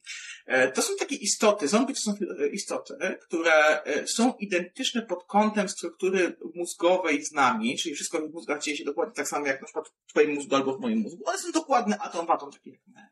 Ale właśnie nie mają tych przeżyć świadomych, nie mają tych przeżyć, które ma Maria. Maria nie widziała kolorów, a zombie nie odczuwają dosłownie nic. One działają jak dobrze zaprogramowane automaty. Ich mózg działa tak, że one wszystko robią, ale ich przeżyciom nie towarzyszą, e, ich, ich działaniom, ich e, aktywności ich mózgu nie towarzyszą przeżycia świadome. Kolory, smaki, dźwięki, zapachy, wrażenia dotykowe. Tego nie mają zombie. Tak? E, zombie oczywiście byłby nieodróżnialny od ciebie. Zupełnie nie dałoby się go odróżnić.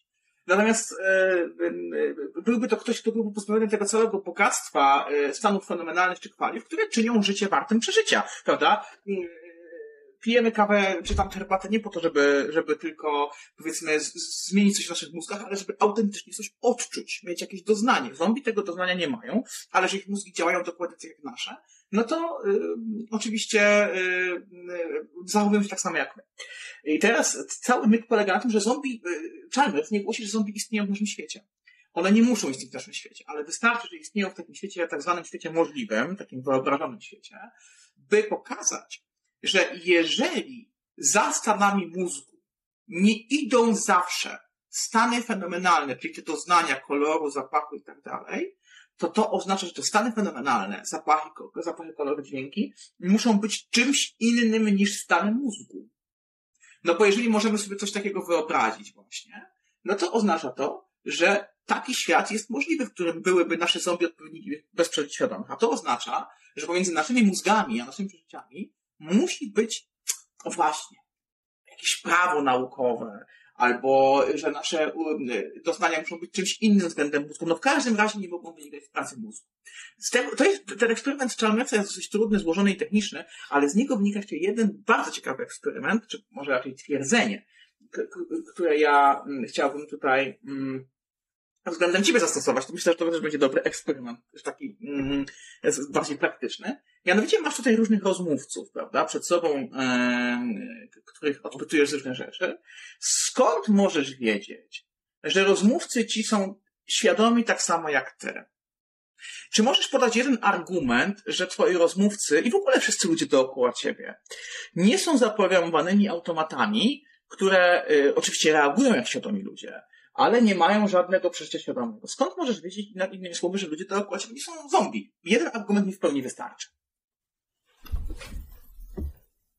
No i tu muszę ci odpowiedzieć moim, moją ulubioną odpowiedzią. Nie wiem, nie da się tego dowieść i tak e, myśląc na szybko, no nie przychodzi mi nic do głowy, jak można to udowodnić. Po prostu nie da się wejść do głowy innej osoby. I mówiąc o tych zombie, mi dużo bardziej pasuje do tej definicji słowo NPC. W grach często jest takie coś, że jesteś główną postacią i masz wokół siebie różne postacie, które powtarzają ciągle te same słowa albo e, po prostu zachowują się według pewnych wgranych schematów i to są właśnie NPC. I właśnie NPC mi bardziej pasuje do tej definicji. Mm. Więc nie, wracając tak. do twojego pytania, da się. Dokładnie, właśnie o to chodzi, że nie da się tego zrobić, bo mm, w tak zwanym problemie innych umysłów mm, chodzi o to, że y, nie umiemy wejść, tak jak to bardzo trafnie powiedziałeś, nie umiemy wejść do niczyjej głowy. Nie umiemy od środka zobaczyć, czy, co ktoś myśli, co ktoś czuje i czy w ogóle cokolwiek myśli, czy czuje. Natomiast co do tego terminu NPC, on jest tutaj też bardzo trafny, natomiast my traktujemy NPC często jako takie postacie, które właśnie, nie wiem, podchodzisz do nich, one powtarzają w kółko to samo. To jest bardziej tak, jak gdyby, gdybyś e, e, grał, w, byłbyś pewny, że grasz w multiplayer, a okazałoby się, że grasz z botami. E, byłbyś, powiedzmy, spędzasz tysiąc godzin w jakimś MMO, dajmy na to, i e, jesteś pewny, że grasz z innymi graczami i nagle twórca mówi, ej, słuchaj, ale numer. E, ja tak naprawdę to ci dałem na taki serwer, gdzie są boty z zaawansowanym SI, nie? A, no także powodzenia, hmm, fajnie, nie? Dokładnie tak samo chodzi, o, jeżeli chodzi o zombie. Dlaczego mówię, że zombie bardziej przypominam taki przykład niż, niż, niż NPC? Bo NPC właśnie są powtarzalne, działają na skryptach. A zombie działają dokładnie jak my, bo ich mózgi działają dokładnie jak nasze, ale temu wszystkiemu nie towarzyszy świadome przeżywanie. Więc możesz sobie wyobrazić teraz sytuację tego serwera, testowego serwera ze sztuczną inteligencją, która zachowuje się jak świadomy człowiek. I wiesz, i zauważ, to już byś był wtedy rozczarowany. No bo powiedzmy, że nie wiem, masz jakąś, grasz tam jakąś, nie wiem, e, ja jestem graczem starej daty, więc powiedzmy, że Tibia, może Metin, może League of Legends, coś takiego. No i grasz sobie ze swoją drużyną, prawda, kontaktujesz się tak dalej, słyszysz komunikaty głosowe, wykonujecie polecenia, macie razem jakąś gildię i tak dalej. I nagle się okazuje, że twórca mówi, a słuchaj, no to, to są wszystko boty, nie? To już byś, już byś był zdenerwowany. A teraz jest sobie, było, gdyby ludzie dookoła ciebie żywi, normalni ludzie byli botami. To jest nie do pomyślenia. Natomiast oczywiście nie ma żadnych dowodów, że tak nie jest. W związku z tym yy, jest to z pewnością ciekawy eksperyment, który potrafi nas wyprowadzić z, z, z, z równowagi i też trochę nasze samozadowolenie chyba, chyba zniszczyć, nie? I tu narasta mi nowe pytanie. A może my jesteśmy zombie? Może my jesteśmy botami, którym wydaje się, że mamy jakiś wpływ na to wszystko? Wiesz No co? chociażby był, e, było badanie, Mhm, Mów, mów, Tak? przepraszam, przerwałem było badanie psychologiczne. Było badanie psychologiczne, w którym mieli tam e, badani wybrać kolor i okazywało się, że kilka milisekund czy sekund, nie jestem pewny, przed wybraniem koloru ich mózg już miał jakąś aktywność, która mówiła, że już zdecydowali, więc czy może my jesteśmy takimi zombie? Nie wiadomo. Tu- tutaj jest, jest, są dwie ciekawe rzeczy, bo tak. A jeżeli chodzi o to, czy my jesteśmy zombie, to możliwe są, y, możliwy jest następujący argument, że jesteśmy zombie, ale nie zdajemy sobie z tego sprawy. Ty dobrze powiązałeś e, zagadnienie e, wolnej woli z zagadnieniem kwaliów. To są troszeczkę dwa różne zagadnienia, ale świetnie je powiązałeś, bo w obu przypadkach nasz mózg daje nam wrażenie, że my doznajemy jakiegoś stanu, na przykład przekonania o tym, że jesteśmy twórcami danej decyzji, albo przekonania, że widzimy kolor czerwony czy zielony. Natomiast w obu przypadkach jest to przekonanie błędne. I teraz, e, oczywiście, jeżeli chodzi o wolną wolę, ty tutaj mówisz o tym, że nasz mózg e, podejmuje decyzje zna- za nas. Owszem, są badania, to są słynne badania e, Benjamina Libeta z lat 80., które pokazują, że mając wybrać powiedzmy ruch lewą albo prawą ręką, aktywność kory ruchowej, tej kory mózgu, e, następuje około 500 milisekund, czyli pół sekundy przed, e, przed e, podjęciem świadomej decyzji. Natomiast bardziej szokujące są najnowsze badania, e, które są prowadzone z użyciem tak zwanego funkcjonalnego e, rezonansu magnetycznego, fMRI, e, w myśl których można przewidzieć proste decyzje na podstawie aktywności mózgowej, a nawet do 10 sekund nie zostaną podjęte.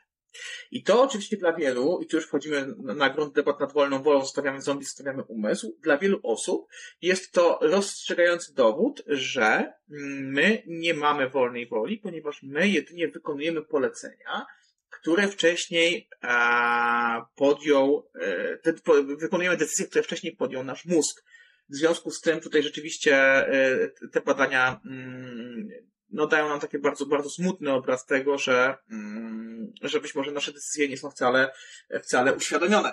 Oczywiście badania te nie są rozstrzygające, też warto takich wrażliwych twoich widzów, którzy by w tym momencie stwierdzili, że życie nie ma sensu w świetle tych badań.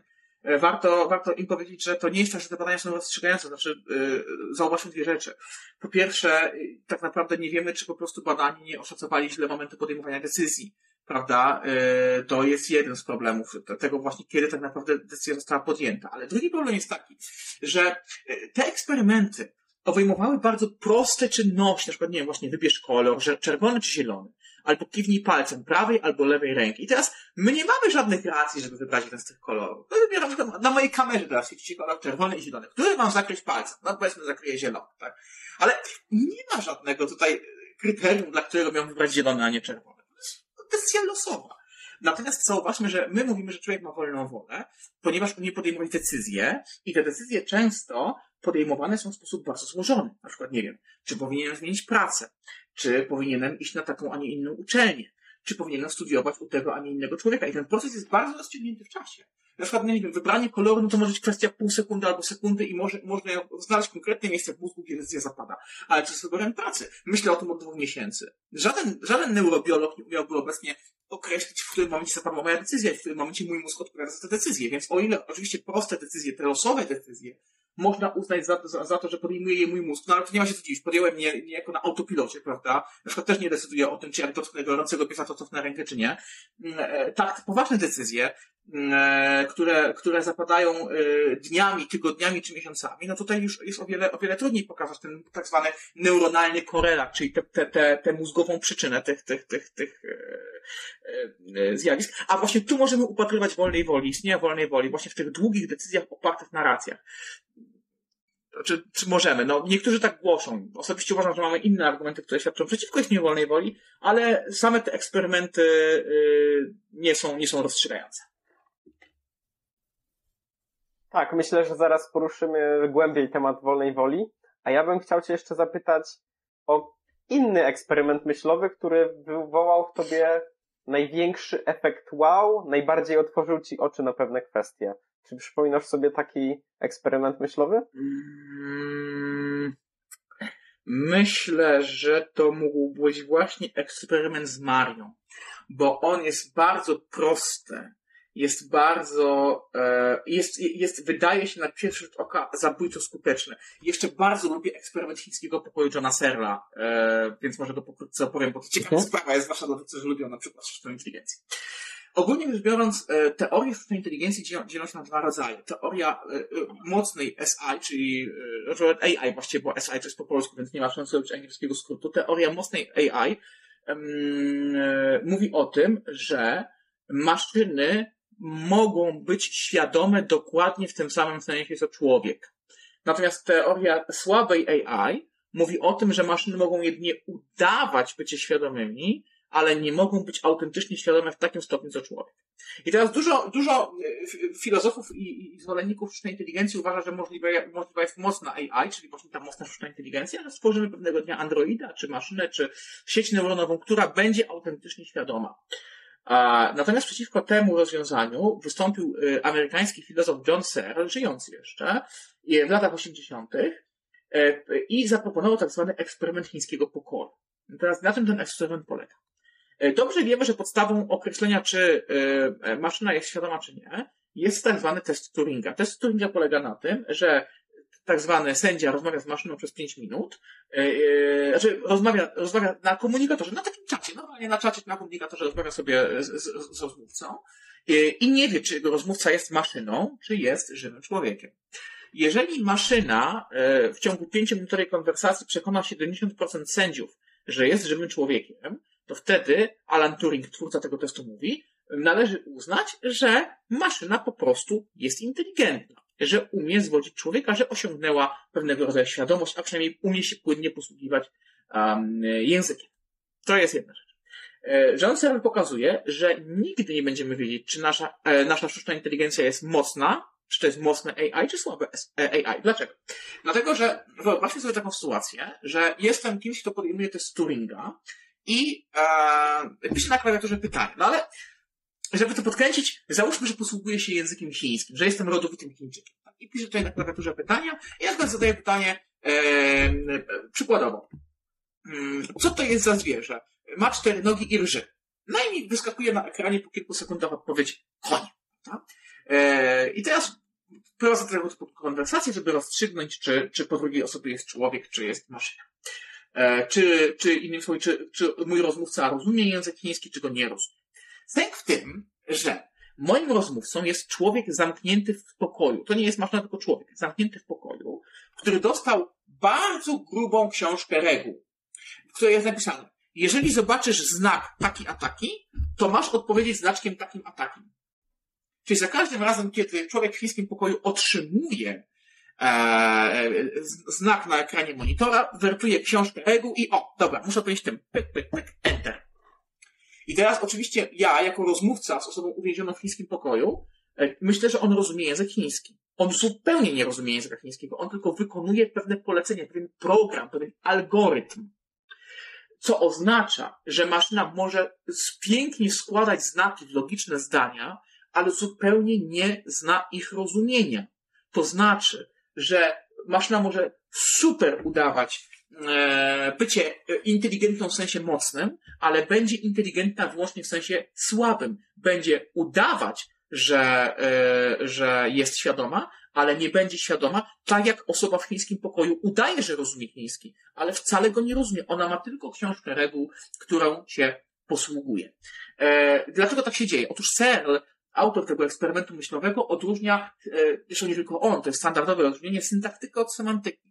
Syntaktyka to jest spo, sposób, można tak powiedzieć, składania znaków, prawda? Na przykład wyraz kot i kto różnią się syntaktycznie, bo y, jedno jest złożone y, z liter ułożonych w porządku ky, o, ty, a drugie w, w porządku ky, y, ky, ty, o, prawda?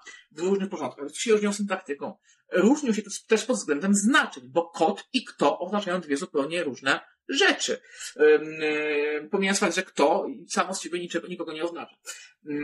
Natomiast semantyka to jest właśnie znaczenie wyrażeń. Czyli, czyli, czyli pewien ładunek, czy pewna zdolność do odnoszenia się do czegoś autentycznie istniejącego w świecie. Zauważ, że słowo zamek, prawda, e, jest dokładnie takie samo syntaktycznie, kiedy mówię zarówno o budowli, jak i powiedzmy o zamku w drzwiach. Natomiast semantycznie mogą być one różne.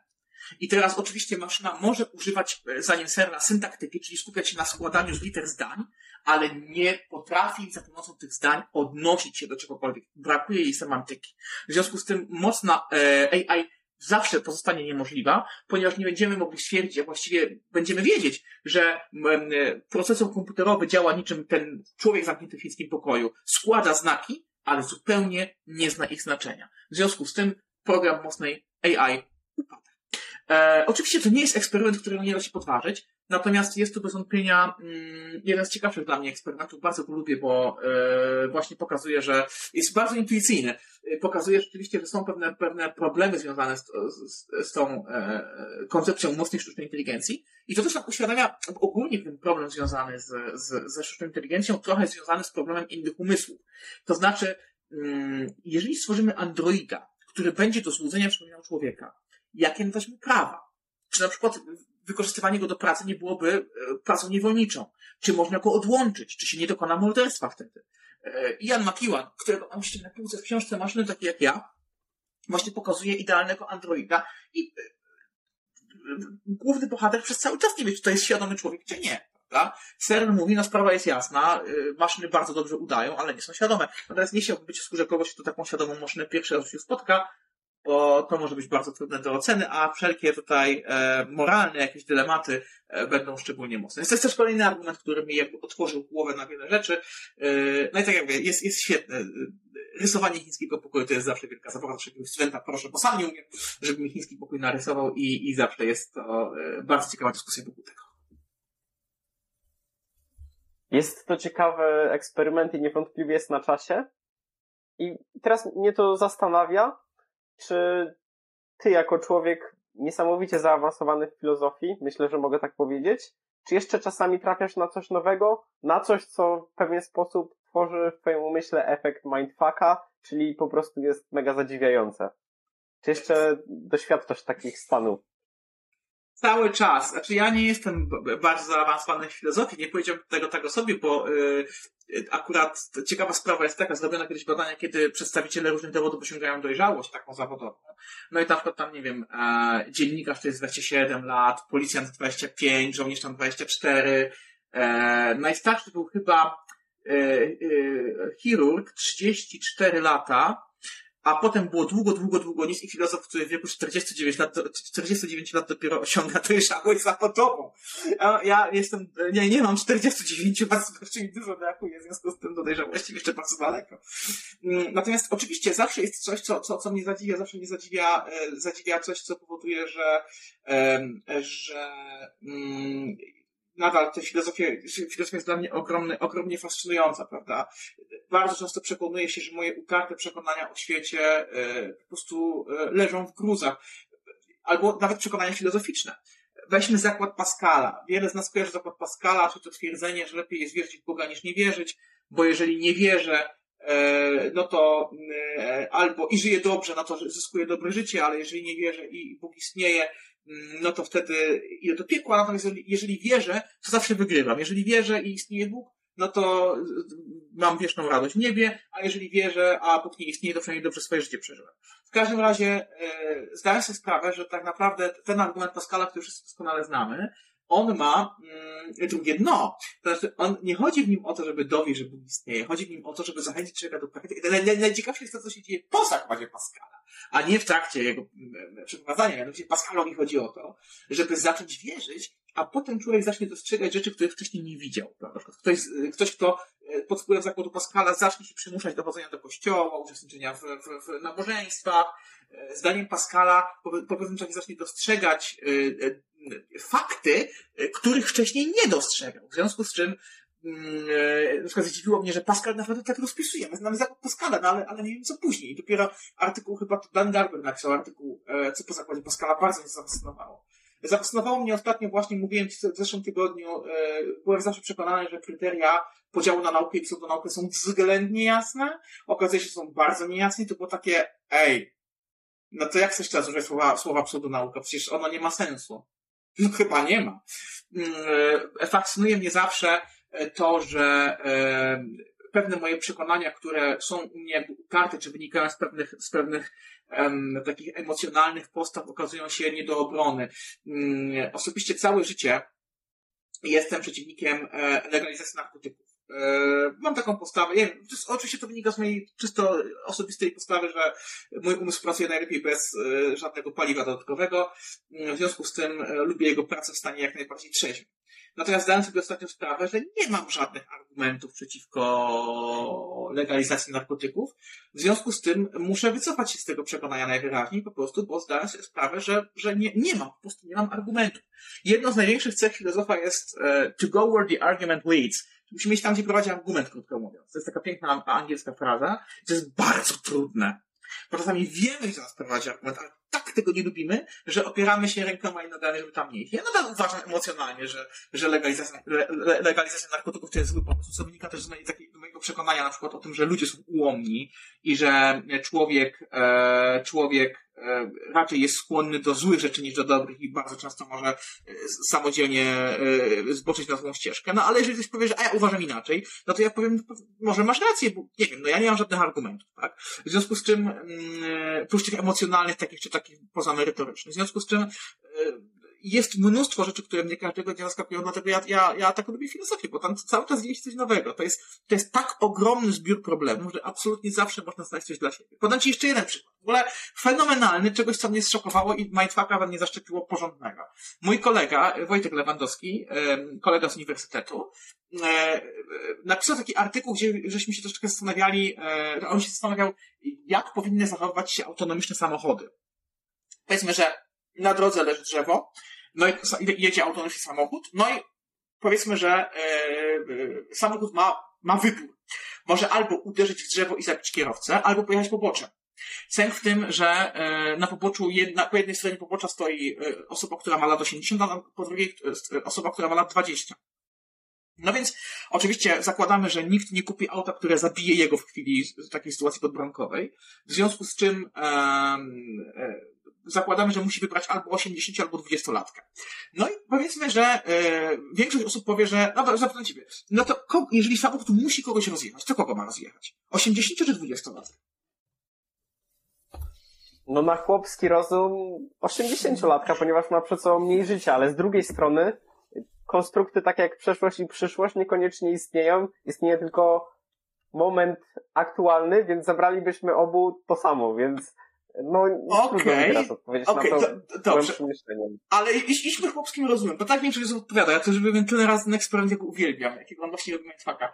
Więc ponieważ uważamy, że komuś zostało mniej życia, no to wartość tego życia jest mniejsza niż kogoś, yy, komu zostało tego życia więcej. Za 20 latek mu przed sobą powiedzmy 70 lat, a 80 latek 10. No to 80-latku przykro nam, no ale to powiedzmy twoje życie jest mniej warte. No ale zauważ, jeżeli tak by rzeczywiście było, że wartość życia zależy od tego, ile yy, życia jest przed kimś, to największą wartość życia miałyby jednodniowe zarodki bo przed nim jest najwięcej życia. Więc jeżeli, powiedzmy, w jakimś małym mieście, e, takim jak ja, z którego pochodzę, pali się jednocześnie, nie wiem, klinika in vitro i szpital, oddział pediatryczny, e, i w tej klinice in vitro, in vitro są jednodniowe zarodki, a mamy tylko jeden wóz strażacki, musimy ratować jednodniowe zarodki, a nie trzyletnie czy pięcioletnie dzieci, bo one się już w stosunku do tych zarodków nażyły, tak? Ich wartość życia jest mniejsza. I to robi takie puf, nie? Takie, w ogóle o co chodzi? Jak się, jak to jest możliwe? No ale dokładnie takie są konsekwencje tego, że mm, bierzemy pod uwagę e, wartość, długość przewidywanego życia jako kryterium e, wartości tego życia. Jeżeli takie kryterium pod uwagę weźmiemy, to, e, to właśnie wychodzi na to, że najbardziej wartościowe jest życie jednodniowego zarodka. I ja tu w ogóle nawet nie chcę wchodzić w kwestię aborcji w tym momencie, bo jak się tak powie właśnie, że im więcej jeszcze przed nami, tym, tym życie bardziej wartościowe, no to w ogóle kwestia aborcji upada zupełnie. Więc tutaj trzeba bardzo uważać. Jeszcze mam taki jeden argument, taki powodujący mindfuck, który mnie ostatnio bardzo, bardzo się spodobał. Mm, To jest argument, ale też ci nie zdradzę dokładnie, co chodzi, na, na odcinek cię muszę zaprosić, e, który będzie u mnie na kanale. E, ukaże się odcinek pod tytułem Czy śmierć jest dla nas zła? Bo ona uważa się, że śmierć jest zła, prawda? Na przykład, nie wiem, wyobraź sobie taką sytuację, że masz dwa scenariusze. W jednym masz swojego serdecznego przyjaciela, e, który decyduje się, że leci na misję na Marsa, jako pionier, e, i wiesz, że swojego przyjaciela nie zobaczysz. Żegnasz się z nim, wiesz, no już nigdy się nie zobaczycie, prawda, więc pożegnanie jest dosyć dramatyczne. No ale ta rakieta startuje, twój przyjaciel, e, to, to rakieta z twoim przyjacielem znika w chmurach, no i okej, misja, mi- mission complete ogólnie.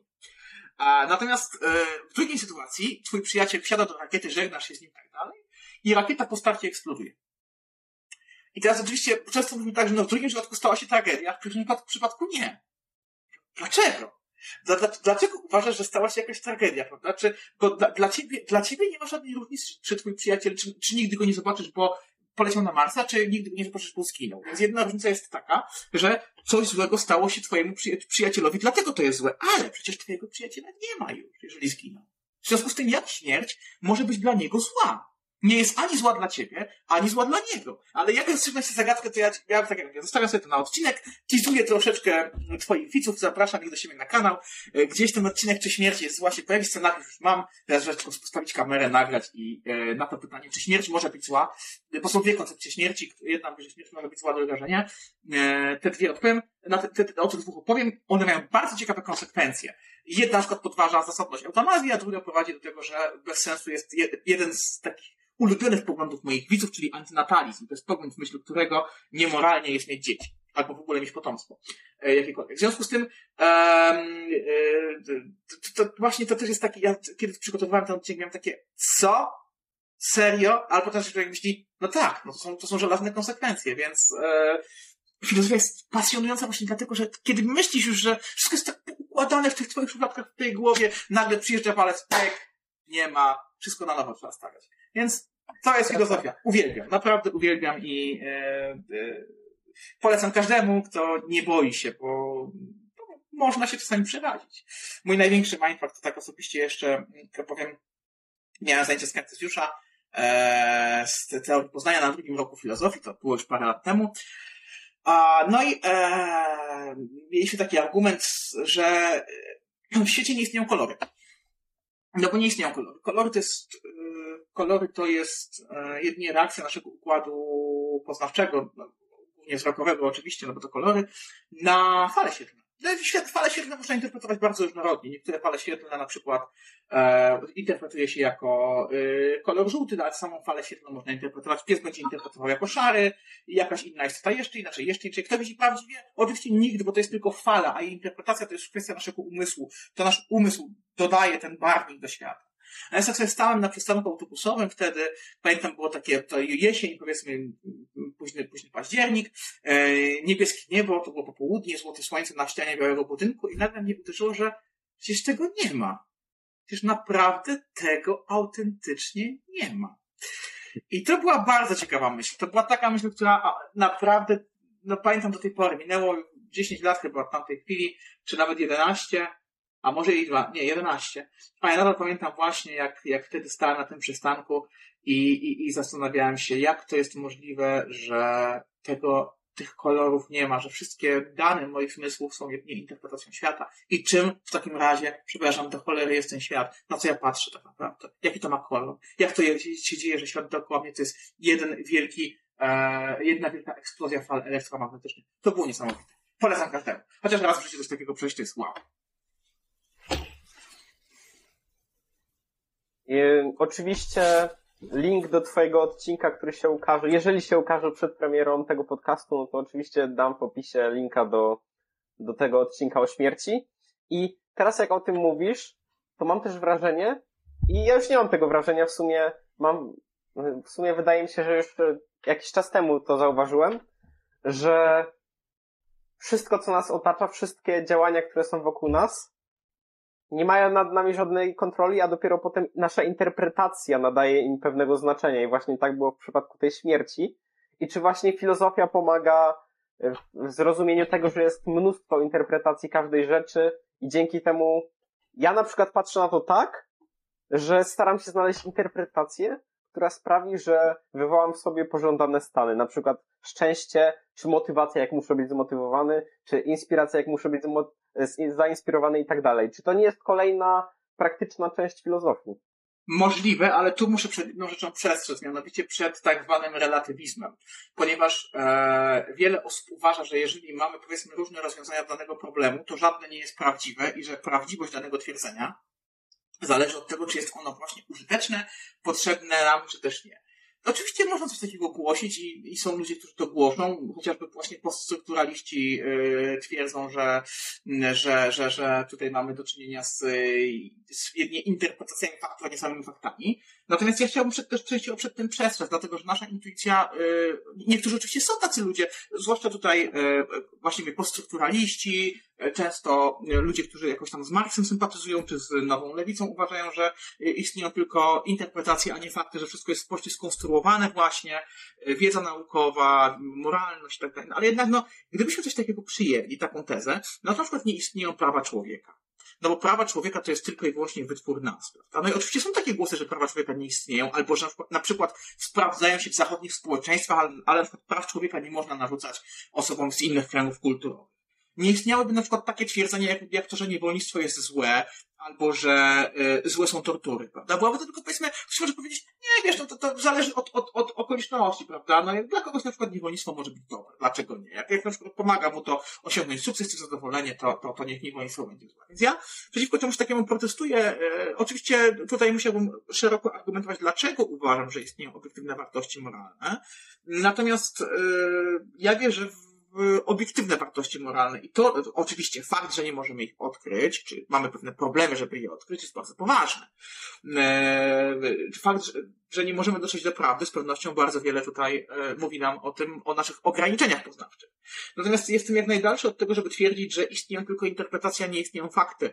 Mm, może się mylę, nie wiem, ale, ale tak jak mówię, tutaj jeżeli zgodzimy się, że istnieją tylko interpretacje, a nie fakty, popadamy w bardzo nie, nie, niepokojący precedens, który każe nam za, zakwestionować e, cały, całą sferę moralności, całą sferę tego, co myślimy o świecie i tego wolałbym uniknąć, E, no, przy czym tak jakby są ludzie, którzy się ze mną nie zgodzą, więc jeżeli ktoś z twoich widzów powie, że, że, że on twierdzi, że, że nie istnieją fakty, fakty obiektywne, no to ja mogę powiedzieć tylko tyle. E, skąd wiesz, że nie istnieją fakty obiektywne, e, albo inaczej, jaki status ma twoje twierdzenie, że nie istnieją fakty obiektywne, jeżeli nie jest obiektywne? A więc to, to jest jedna, jedna rzecz, jaką mogę tutaj powiedzieć.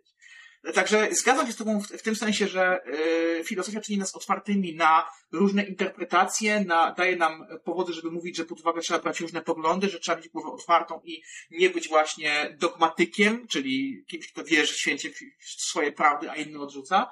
Ale z drugiej strony nie chciałbym, żeby przerodziło się w takie, takie twierdzenie, że, że każda, każdy fakt jest dopuszczalny, każda prawda jest y, czyjąś prawdą, no bo jest takie słynne powiedzenie, że pierwszą rzeczą, której nauczył e, szatan ludzi, to było odmienianie słowa prawda w liczbie mnogiej. Więc e, jakkolwiek dowcipnie no nie brzmi, to ja właśnie jestem zwolennikiem tego, że, że, że odmienianie liczby, liczby prawda, słowa prawda w liczbie mnogiej może mieć swoje negatywne konsekwencje.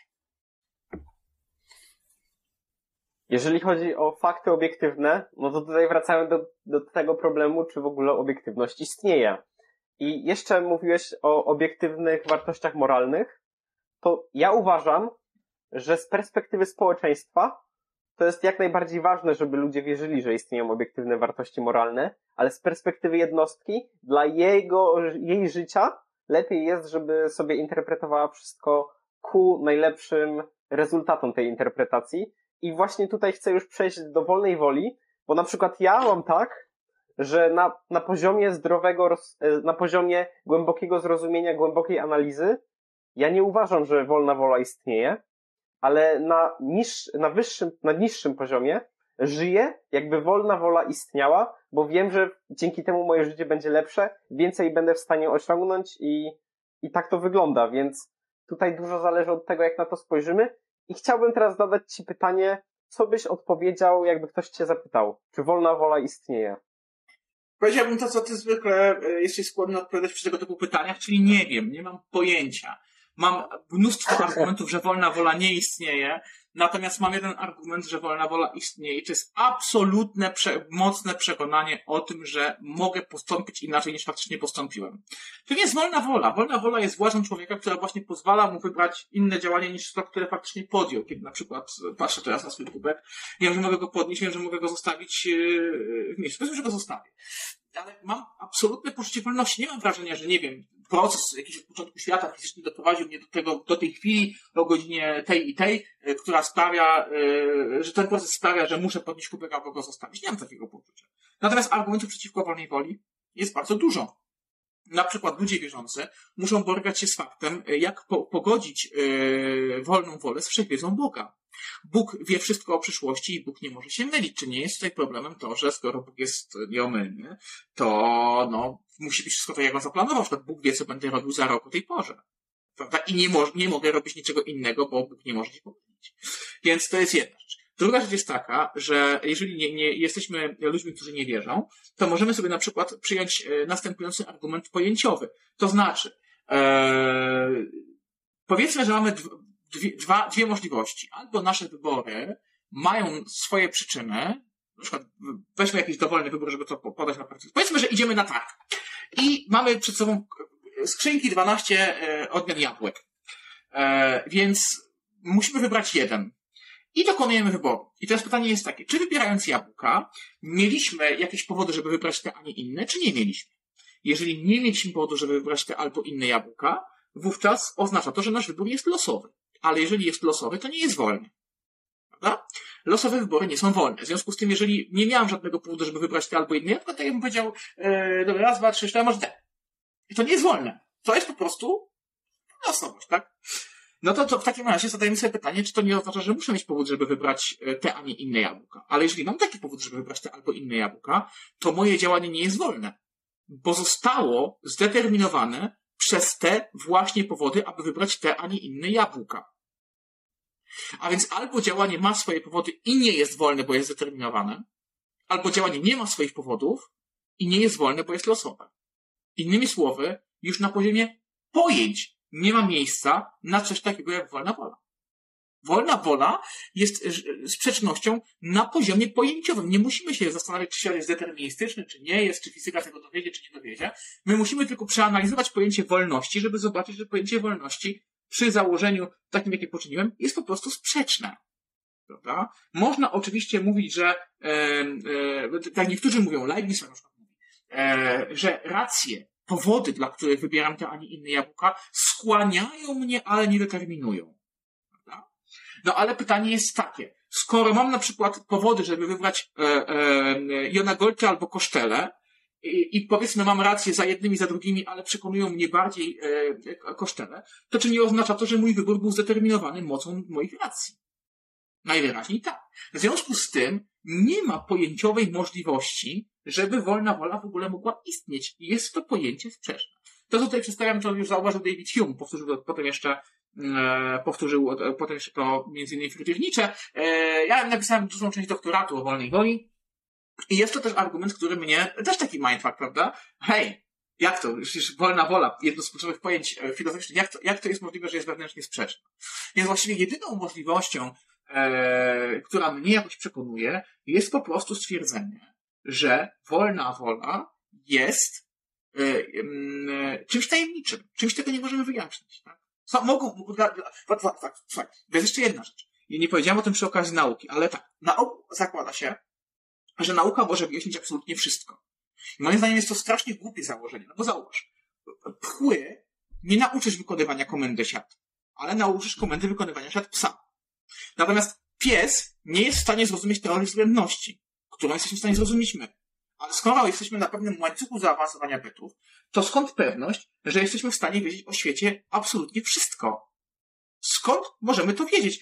Wprost przeciwnie, uważam, że my, jako istoty biologiczne, ponieważ każda istota w świecie ma swoje ograniczenia poznawcze, my również mamy swoje ograniczenia poznawcze i możemy nie wiedzieć czegoś o świecie. Być może jakaś ogromna część naszego świata jest nam po prostu e, niedostępna, prawda?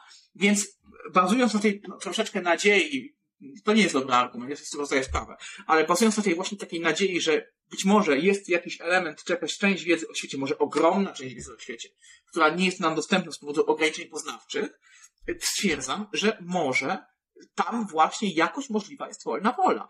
To znaczy, że wolna wola jest pewnego rodzaju czymś właśnie, czego nie potrafimy pojąć, ale co jednak, co jednak istnieje. Nie wiem. To jest hipoteza absolutnie nie do sprawdzenia i gdyby ktoś powiedział, słuchaj, dokonujesz nierozsądnego, nierozsądnej decyzji przyjmując takie założenie, to bym powiedział, pewnie masz rację, przy czym moją intencją jest po prostu jakoś uzgodnienie tego, co wiem o wolnej woli, z faktem, że odczuwam ją radykalnie w bardzo wielu momentach w moim życiu. W związku z tym szukam jakiegoś rozwiązania, no jedno rozwiązanie jest takie, że czegoś nie wiem. Tak? Jeżeli, jeżeli mam dwa sprzeczne fakty, czyli e, fakt, że wolna wola jest sprzeczna e, wewnętrznie czy pojęciowo i fakt, że odczuwam y, y, wolność w każdej sekundzie świadomego życia, jeżeli się na tym skoncentruję, no to muszę jakoś te fakty uzgodnić. No jedna odpowiedź jest taka, że najwyraźniej czegoś nie wiem. Tak? Gdzieś tutaj moja wiedza jest brakowana. Tak bym odpowiedział, więc to powoduje, że mówię nie wiem. Nie wiem. Po prostu w tej kwestii jestem zupełnie na rozdrożu i, i, i nie umiem odpowiedzieć na to pytanie. A propos naszej niewiedzy jako ludzi, to lubię zawsze mówić, że jesteśmy po prostu nieco rozwiniętymi małpami, bo często jest tak, że ludzie na tym poziomie myślą, że pozjadaliśmy wszelkie rozumy, wiemy już wszystko. Nie, nie wiemy mnóstwo rzeczy, nawet nie wiemy czego nie wiemy. Jesteśmy nieco rozwiniętymi małpami i tyle. Więc ja tak lubię mówić. Jeszcze a propos tego pierwszego argumentu i z tego co zrozumiałem, jedynego argumentu za istnieniem wolnej woli, czy zanim zadam Ci pytanie, czy ten argument da się obalić determinizmem, to chciałbym Cię poprosić, żebyś po prostu, e, żebyś widzom, w ogóle wytłumaczył, czym jest determinizm.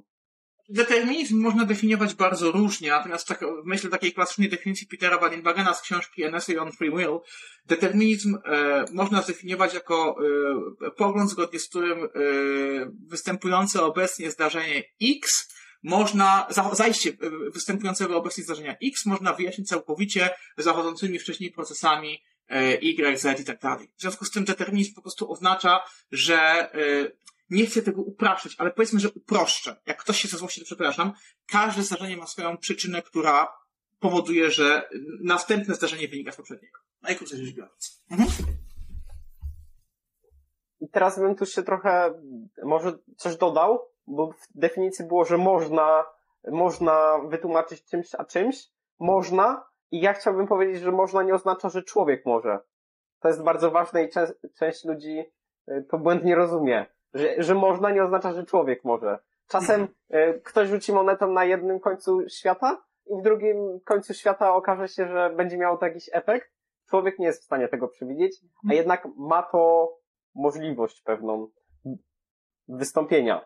Więc czy ten determinizm w takim razie nie, nie obala tej pierwszej, tego pierwszego argumentu za istnieniem wolnej woli, a mianowicie, że mam tu teraz butelkę z wodą, no i mogę ją odkręcić, nie muszę, mogę, nie muszę. I taka przekorność. Czy ta Mhm. przekorność we mnie nie jest zbudowana na podstawie determinizmu, na podstawie tego, jakie bajki oglądałem, na podstawie tego, jaki charakter został mi wpojony po, przez wychowanie. W takim razie to nie, determinizm nie obala pierwszej, pierwszego argumentu za wolną wolą. Znaczy to, co determinizm robi, to całe szczęście nie daje mi przekonania, że nie jestem wolny podmiotem działania. To, co robi determinizm, to pokazuje mi, że mogę się co do swojego przekonania radykalnie mylić. I, i to determinizm z pewnością robi, dlatego że, e, no właśnie, jestem człowiekiem, który e, może ulegać pewnemu złudzeniu. My w swoim życiu mamy mnóstwo złudzeń, prawda? E, mamy złudzenie, złudzenia dotyczące naszego układu poznawczego. Na No nie domyśliłbyś się nigdy w życiu, że obraz, który pada na siatkówkę twojego oka jest odwrócony o 180 stopni. Ta, że jak coś, jak obraz pada z dołu, to trafia do góry, a jak pada z góry, to pada na dół. I nasz mózg po prostu w każdej sekundzie e, naszego życia tak odwraca o- o 180 stopni e, nasz obraz. Nie domyśliłbyś się, a chociaż pewnie o tym wiesz, że w naszym oku jest coś takiego jak plamka ślepa. To znaczy, to jest takie miejsce, gdzie mm, nerw wzrokowy wpada do siatkówki i to miejsce nie jest pokryte receptorami e, na siatkówce. W związku z tym, gdzieś na, na jak patrzę przed siebie, to na tej wysokości jest takie miejsce, którego ja autentycznie nie widzę, bo to ona jest ślepe właśnie. Natomiast e, mój mózg każdej sekundy mojego życia uzupełnia to miejsce sam z siebie. On robi to bez, zupełnie bez mojej świadomości. Więc mnóstwo rzeczy za- zachodzi w naszym układzie poznawczym, których, z których nie jesteśmy świadomi. I teraz oczywiście można powiedzieć, że e, moje poczucie wolnej woli jest złudzeniem, bo nam wszy- wszystko mi mówi, że nie mam wolnej woli. Mam ochotę tutaj skaldów, pod muzykę skaldów to podłożyć, prawda? Wszystko mi mówi, że nie mam wolnej woli. Tak jest. Ale z drugiej strony no, mam to poczucie tej wolności, więc nie jestem w stanie e, się tego zupełnie, zupełnie e, wyzbyć. Determinizm, właśnie. E, słuchaj, cały problem polega na tym, że e, mm, e, konflikt przebiega na linii co wiemy, a co czujemy. Czego doświadczamy. E, Wiemy bardzo wiele rzeczy. E, mm, To, to jest trochę jak z tym moim przypadkiem, gdzie ja wiem, że nie mam żadnych argumentów przeciwko e, legalizacji narkotyków, no ale czuję, że coś jest z tym nie tak. Prawda? I teraz oczywiście, stojąc w takiej sytuacji takiego rozkroku pomiędzy tym, co wiem, a tym, co czuję, mamy dwie możliwości. Albo uznać właśnie, że moja wiedza jest wybrakowana, więc w związku z tym mogę pozostać przy tym, co ja czuję, przy moich przeczuciach takich bardzo silnych i solidnych, albo uznać, że moje przeczucie jest po prostu jakimś samooszukiwaniem się, złudzeniem, cokolwiek. W związku z tym, a, na tym właśnie polega cały paradoks, że nie wiadomo, co, co zrobić, prawda? Niektórzy powiedzą, słuchaj, jeżeli masz konflikt tego, co wiesz, z tym, co czujesz, to uznaj, że nie wiesz czegoś kluczowego o tym, co ci się wydaje, że wiesz. I pozostań przy, przy tym, co, co czujesz. Druga strona powie, nie, nie, nie. Jeżeli masz taką sytuację, odrzuć to, co czujesz, bo to jest mnóstwo procesów, których jesteś nieświadomy, możesz być w błędzie, możesz się samo oszukiwać. Y, y, Wiedza jest czymś, co zdobuje w sposób racjonalny i, mm, i, i, i powinieneś się tutaj jej trzymać jak, jak najmocniej. I my tak oscylujemy między tymi dwoma, dwoma przypadkami nawet w codziennym życiu. Na przykład zauważ, że jak weźmiesz sobie powiedzmy długopis, zanurzysz go w wodzie, e, no to on będzie złamany, tak?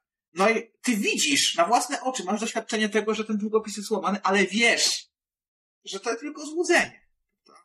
W związku z tym ty ufasz bardziej swojemu rozumowi niż swoim zmysłom, niż swojemu e, poczuciu. Z drugiej strony, jak się zgłębisz w świat fizyki kwantowej i tam słyszysz o kocie Schrödingera, no to, to albo na przykład widzisz, jak jeden atom przelatuje przez dwie szczeliny, e, jeden, jeden foton, no to nagle sobie zdajesz sprawę, że to jest coś, czego ty nie jesteś w stanie zobaczyć, ale co jednak właśnie rozumowo jesteś w stanie wywnioskować, prawda? W związku z tym raz ufamy zmysłom, raz ufamy rozum, rozumowi, e, raz ufamy naszemu uczuciu, raz ufamy wiedzy. I oczywiście słusznie zauważyłeś, że nasza wiedza nie jest całkowita. Wiesz, ja zawsze podaję taki przykład. Przecież nasz gatunek jest bardzo młody. Nasza fizyka ma 300 lat. Wyobraźmy sobie, że nasz gatunek będzie istniał, a chociażby tyle, co przeciętne, nie wiem, 5 milionów lat jeszcze nie istnieje. Przykładowo, tak? Pytanie jest takie, czy my naprawdę wierzymy, że współczesna fizyka za 5 milionów, przez, przez następne 5 milionów lat będzie tylko i wyłącznie niewielkimi modyfikacjami tego, co wiemy teraz. Oczywiste, że przyszła fizyka będzie całkowicie inna, a więc z tego wynika, że wszystko to, co o fizyce wiemy teraz, jest kompletnie fałszywe. Wiedza jest niestety procesem, który jest zbudowany na e, e, rozwoju i to są dwa modele rozwoju. Jeden to jest model kumulatywny, gdzie my budujemy taką piramidę, gdzie od podstaw wychodzimy wyżej, ale często się okazuje, historia nauki pokazuje, że często my burzymy do, do fundamentów, co żeśmy wiedzieli i budujemy od początku.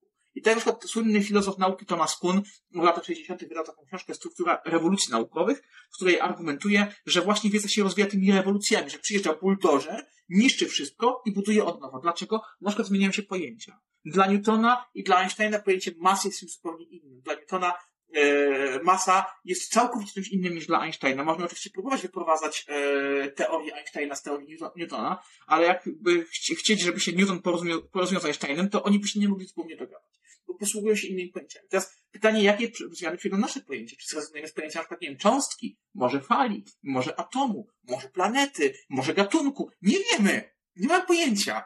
Nie mamy zielonego pojęcia, jakie zmiany nastąpią w naszej nauce i też nie wiem, jakie, jak te zmiany wpłyną na e, pojęcie wolnej woli. Może ta wolna wola okaże się w przyszłości możliwa. Może, nie wiem, chciałbym w to wierzyć.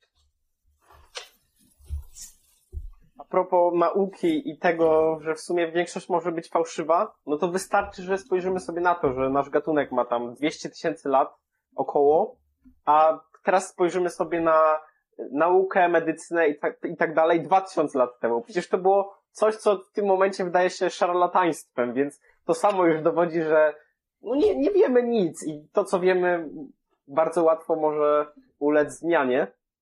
Więc jeszcze aby jak, jakąś konkluzję tutaj stworzyć. Czy ty wierzysz, że wolna wola istnieje? Masz mnie. Nie mam zielonego pojęcia. Moje poczucie wolnej woli jest tak radykalne, że twierdzę, że istnieje. Ale gdyby ktoś się nie zapytał właśnie, czy wiem, czy wierzę, absolutnie wierzę. To jest czysta wiara, e, słabo umotywowana. E, myślę, że niektórzy wierzący, którzy mają stany mistyczne na przykład i widzą Boga, tak samo w tego Boga wierzą, tak jak ja obecnie wierzę w to, że istnieje wolna wola, więc po prostu jest to wiara czysto deklaratywna, która nie ma nic wspólnego z e, jakimikolwiek argumentami. Jak Ci powiedziałem, jedną z cnót filozofii jest iść tam, gdzie prowadzi nas argument. W tym wypadku akurat argumenty tak radykalnie kłócą się z moim własnym poczuciem, że trudno mi jest je uzgodnić i jednak mimo wszelkich wątpliwości, mimo tego, że mój wielki e, nauczyciel e, filozofii, Galen Strawson, mówi, e, że wolna wola jest złudzeniem, mimo że Saul Smilański, którego spotkałem parę tygodni temu na konferencji, którą sam zorganizowałem w Kazimierzu Dolnym, też mówi, że wolna wola jest złudzeniem, nadal w nią wierzę. Może wierzę głupio,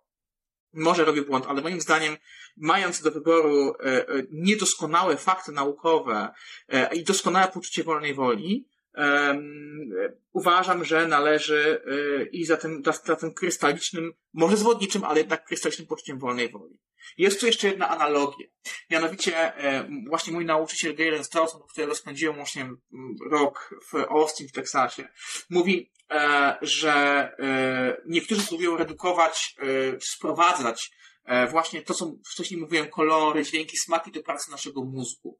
Tylko problem jest taki, że my e, nie widzimy tak naprawdę pracy naszego mózgu. My widzimy efekty działania pracy naszego mózgu w naszej świadomości, czyli my właściwie nie definiujemy, nie powinniśmy definiować doświadczeń przez mózg, przez pracę mózgu, ale pracę mózgu przez doświadczenia. No bo co widzi naukowiec, który widzi aktywność mózgu? Widzi z własnymi zmysłami, we własnej świadomości pewną aktywność na ekranie komputera, lub pewien wykresik EEG, albo pewien, pe- pewien, e, pewne informacje na zdjęciach z rezonansu magnetycznego. W związku z tym my, mając do wyboru, czy ufać temu, że istnieje świat obiektywny i on tworzy naszą świadomość, czy ufać świadomości, która e, jakoby ten świat obiektywny po- postrzega, bo powinniśmy przyjąć kolejność od poczucia świadomości, która jest pewna, do świata, a nie od świata do poczucia świadomości. I tak samo mam z wolną wolą. Powinienem iść od poczucia wolnej woli do ewentualnych argumentów za jej istnieniem, a nie od tego, że wszystko mówi, że wolna wola nie istnieje, do tego, żeby tłumić sobie poczucie wolnej woli, bo moim zdaniem to poczucie jest niemożliwe do stłumienia.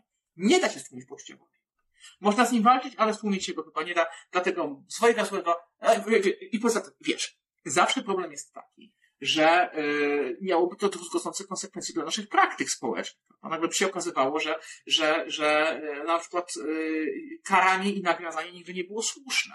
Y, bo byśmy karali i nagradzali ludzi za, za, za to samo, jakbyśmy ich karali czy nagradzali za, za, za kształt twarzy albo za kolor włosów, na który nie mają wpływu. W związku z tym nasze praktyki społeczne uległyby tak poważnemu zachwianiu, że mimo wszystko wolę wierzyć w świetle naszej niewiedzy, e, że wolną wolę da się obronić, choć pewnie e, przez najbliższe dziesiątki, setki, tysiące lat pewnie się to nie uda, a może w przyszłości problem woli w ogóle zniknie, może ludzie się pogodzą z tym, że, że nie są wolni, może argumenty ich przekonają ostatecznie. Nie wiem, ale pamiętam, mm, jest taki słynny argument Johna Locke'a za tolerancją religijną. Dlaczego trzeba być tolerancyjnym religijnie?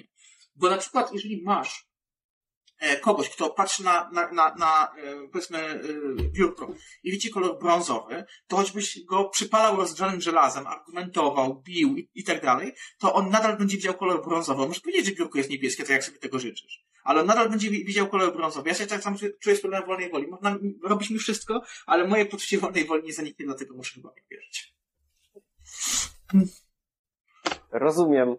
Jeżeli chodzi właśnie o ten problem, że całe społeczeństwo uległoby zmianie i wszystko, co robiliśmy, okazałoby się bez sensu, gdyby się okazało, że wolnej woli nie ma, no to tutaj znowu dochodzimy do problemu e, społeczeństwa, a jednostki. W świetle patrzenia na sprawę e, z społeczeństwa, oczywiście lepiej, żeby wszyscy wierzyli, że istnieje wolna wola, że ja decyduję, że kogoś tam zastrzeliłem, ja decyduję, czy komuś powiedziałem dzień dobry i tak dalej, ale z drugiej strony, na poziomie jednostki, jeżeli się zrozumie, że wolnej woli nie ma, to to znacznie ułatwia funkcjonowanie takiej jednostki. Ta jednostka jest bardziej wyrozumiała w stosunku do innych, no bo zdaje sobie sprawę, że ta osoba nie jest dla, do mnie niemiła, bo, bo jest niemiła, bo mnie nie lubi, a po prostu tak została wychowana, takie sposoby myślenia zostały w nią wpojone, więc takie rozumienie, że wolnej woli nie ma, pomaga w znacznym stopniu potem rozumieć ludzi i cały świat, który nas otacza, więc znowu ten problem społeczeństwa a jednostki. Osobiście temat wolnej woli jest moim konikiem i dokładnie tak samo się czuję jak ty, że no mogą mi wszyscy mówić, że ten kubek jest biały, a ja widzę, że jest brązowy, no ale jednak doszedłem do takiego punktu, że zdecydowałem. Na poziomie głębokiego zrozumienia uważam, że wolnej woli nie ma, ale żyje jakby była. Taki, taki jest, taka jest moja konkluzja. I teraz chciałbym Cię zapytać, czy temat determinizmu również jest kwestią wiary? Czy da się to obalić albo potwierdzić? E, Jeżeli chodzi o temat determinizmu, nie jestem przekonany. E, Tutaj są dwie szkoły, że tak powiem. Na przykład e, Leszek Kołakowski twierdzi, że determinizm nie jest tezą e, naukową, lecz filozoficzną, a tezy filozoficzne mają do siebie to, że właśnie obalić albo potwierdzić jest je bardzo trudno. Natomiast na przykład Helen Bibi w swojej książce o wolnej woli pisze o tym, że e, determinizm jest te, te, tezą naukową. Teraz musi trzeba było spytać naukowców, czy ich zdaniem determinizm jest możliwy do obrony, czy nie. Wydaje mi się, że determinizm jest mimo wszystko tezą filozoficzną, chociażby dlatego, że, mm, że e, zakłada on pojęcie przyczyny. A pojęcie przyczyny ma charakter bardzo filozoficzny i jest bardzo filozoficznie uwikłane. Na przykład David Hume w ogóle twierdzi, że przyczyny nie istnieją, że istnieją tylko korelacje albo następstwa. E, e, Następstwa, które my uważamy za, przyczyny i skutki, ale nie istnieją same, same, e, same przyczyny. W związku z tym mm, tutaj wydaje mi się, że kwestia to jest filozoficzna, a jeżeli jest filozoficzna, to jest chyba nie do rozstrzygnięcia. E, Natomiast no, oczywiście tutaj jest całe pytanie o status praw fizyki. No my wierzymy, że fizyka jest deterministyczna do pewnego stopnia, ta makrofizyka, no wiadomo, że e, fizyka kwantowa z nią tam różnie bywa i tam jest ta zasada nieoznaczoności i inne takie e, zjawiska, które świadczą o tym, że determinizm nie działa. Natomiast na poziomie tym makro, o determinizmie się można mówić, to pytanie jest takie, jak to się ma do naszego, do, do, do tego świata dookoła nas, rządzonego prawami przyrody. Mm, Mamy takie mocne przekonanie, że rzeczywiście ten świat przyrody jest tymi prawami rządzony, ale znowu, być może jest to nasza, jakby nasza przypadłość ludzka, że my narzucamy na świat swój, swój sposób widzenia tego świata, że my widzimy świat w pewien sposób i uważamy, że ten świat musi się składać z tego czy z tamtego, prawda? Tak jak na przykład kiedyś ludzie, zanim powstała teoria ewolucji, ludzie uważali, że świat składa się z, e, że, że jest, że, że, że ma tak zwaną, jak to mówił Arystoteles, przyczynę celową, czyli że został po coś stworzony. Dlaczego? No bo nasze rozmyślne działania mają pewien cel, więc działania, y, które w przyrodzie wydają się planowe, typu no, wiem, pory roku, wzrost roślin y, i tak dalej, to również wydają się być zaplanowane. Oczywiście teoria ewolucji pokazała, że tak nie jest, że to jest złudzenie właśnie tylko nasze, więc też nie jestem pewny, czy, czy to, doszukiwanie się determinizmu w świecie nie jest, nie jest to złudzenie. Natomiast jeszcze odwołuję do twojego poglądu, bo tu mówisz tak, y, ma, mam głębokie e, przeświadczenie, że argumenty na rzecz e, przeciwko wolnej woli istnieją, ale jednocześnie żyje tak, jakby ta wolna wola istniała. Mm, e, I to stanowisko często nazywa się fikcjonalizmem. Fikcjonalizm to jest stanowisko, które głosi nie tylko wolnej woli, bo to może dotyczyć bardzo wielu rzeczy, przykład nie wiem, istnienia Boga, istnienia umysłu, e, istnienia etyki, że e, wiem, że dana rzecz nie istnieje, ale pozytywnie czy korzystnie jest e, funkcjonować tak, jak gdyby istniała. To jest cały jest fikcjonalizm, który pokazuje, że no cóż, no doszliśmy do jakiejś konkluzji, ale jako, że tam ona nie odpowiada, no to myślimy jedno, robimy drugie. Czy to nie jest pokaz filozoficznej hipokryzji? No, to chyba trochę tak, ale z drugiej strony można mieć dobre, dobre argument na przykład, żeby, mm, żeby być fikcjonalistą na przykład, no nie wiem, jeżeli uznamy, że nie istnieją prawa moralne, dajmy na to, e, czyli na przykład, że tortury, niewolnictwo, e, e, morderstwo nie są złe, no to jednak chyba lepiej jest żyć tak, jakby te rzeczy były złe, niż powiedzieć, okej, okay, słuchajcie, od dzisiaj uważamy, że morderstwo nie jest złe, możecie robić co chcecie, oczywiście prawnie możemy tego zakazać. Więc e, tutaj ten fikcjonalizm w problemie y, wolnej woli jest rzeczywiście chyba takim najbardziej naturalnym stanowiskiem. Chociaż ja nadal wolę wierzyć, że pewnego dnia pojawią się argumenty, które nam pozwolą rozsądzić tę debatę, no ale najwyraźniej musimy poczekać. Na ten moment najlepiej jest zawiesić sąd i chyba rzeczywiście twoim tokiem myślenia iść, postępować tak, jakby wolna wola istniała, no a jeżeli pewnego dnia, jeżeli się okaże, że naprawdę nie istnieje i dowiedziemy tego z, z całkowitą pewnością, co nie wiem, czy będzie kiedyś możliwe, no ale powiedzmy, że będzie, to wówczas no, nie pozostaje nam nic innego, jak spakować swoje wszystkie e, zabawki z programu wolnej woli i zabierać się z tej piaskownicy, bo najwyraźniej tutaj już nie mamy nic do roboty. Rozumiem.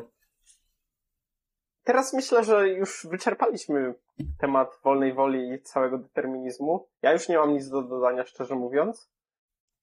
I przejdźmy do kolejnego tematu, jakim jest współczesna filozofia, więc myśląc o filozofii, myślimy o, myślimy o Sokratesie, o Platonie, o Arystotelesie, o tych dawnych filozofach. I teraz takie pytanie, czy w ogóle powstają jeszcze nowe myśli filozoficzne? Czy wszystko jest już ustawione i stałe?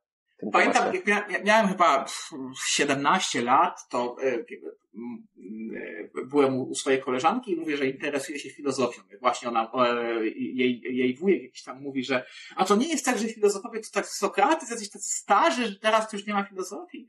E, wielu ludzi tak myśli.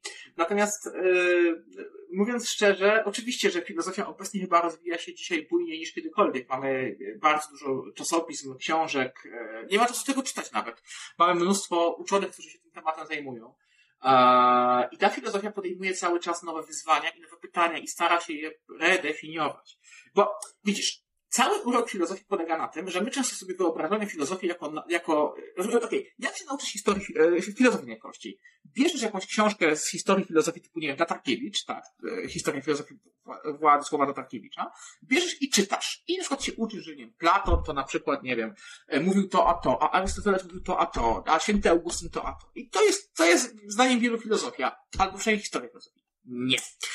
To nie jest filozofia, nawet nie jest do końca historia filozofii. Dlaczego? Dlatego, że prawdziwa historia filozofii zaczyna się tam, gdzie zadajesz pytanie, dlaczego Platon głosił to, a to dlaczego Arystoteles głosił to, a to skąd u Augustyna wzięło się takie, a nie inne twierdzenie. Chodzi o to, żeby zobaczyć, jakie tam mieli motywy. Tak? Na przykład, dlaczego Platon głosił teorię idei? Dlaczego Platon głosił, że istnieją idee? No, sprawa jest bardzo prosta. Chodziło mu o to, że kiedy na przykład używam w odniesieniu do, nie, nie wiem, czy masz jakieś zwierzę, kota, psa na przykład, dajmy na to. Masz u siebie tam czy nie? Bo ja akurat nie mam. Nie, nie, nie mam nic. To szkoda, to, to w takim razie wytłumaczymy to, tak. wytłumaczymy to, wytłumaczymy to inaczej. Więc jeżeli na przykład mamy psa, niech to będzie fafik jakiś, tak? No powiedzmy, patrzę na fafika i mówię, to jest pies. No to yy, może się oczywiście zdarzyć, że pewnego dnia fafik ode mnie odejdzie i przejdzie sobie za tęczowy most, ale pojęcie psa nadal będzie obowiązywać. A nadal będę używać pojęcia pies. Fafik już nie ma swojego odniesienia, ale odniesienie ma pojęcie pies. No więc pytanie jest takie, jak to się dzieje, że y, rzeczy materialne są zmienne, a pojęcia są niezmienne? Bo jeżeli rzeczy są zmienne, a pojęcia są niezmienne, to uwaga, pojęcia nie mogą odnosić się do rzeczy. Mają inną naturę. Więc do czego odnoszą się pojęcia takie jak pies, człowiek, kolor czerwony, liczba 3, kwadrat i tak dalej? I to pytanie stanęło u podstaw sformułowania teorii Platona, teorii idei. Platon mówi, ja e, uważam, że nasze pojęcia odnoszą się do wiecznie istniejących idei. A te rzeczy, które ja nazywam Fafik, Kundel, Fido i tak dalej, to są tylko jakby odbite egzemplarze tej jednej idei, która istnieje wiecznie i niezmiennie. To jest ten powód. I teraz oczywiście często jest tak, że ja pytam swoich uczniów, no dobrze, to słuchajcie, moi kochani, a, co powiedział Platon? No oni tam śpiewają, prawda, że Platon, teoria idei, wieczne, niezmienne, niematerialne wzory rzeczy. Super, wspaniale, moi drodzy. A powiedzcie mi teraz, e, dlaczego Platon to powiedział? Jest cisza. Bo właśnie o to chodzi, że my nie, nie, nie myślimy w kategoriach tego, o co naprawdę chodzi. Słuchaj, przecież my zadajemy dokładnie to samo pytanie, które zadawał Platon, a nawet które zadawał Tales, pierwszy filozof. Tales mówi tak, rzeczy są zmienne dookoła nas. Rzeczy dookoła nas się zmieniają, prawda? Yy, yy, niszczą się, powstają, rodzą. Pytanie jest takie, co tworzy ich podstawę? No i Tales doszedł do wniosku, która głosi, że musi istnieć jeden rodzaj tworzywa, które, z którego pochodzą wszystkie inne rzeczy. I teraz posłuchaj, posłuchaj jeszcze raz, ja mówię. Istnieje jeden rodzaj tworzywa, z którego istnieją wszystkie rzeczy materialne. Przecież to jest dokładnie twierdzenie, którego używał Thales 2600 lat temu i to jest twierdzenie, którego dzisiaj używają naukowcy.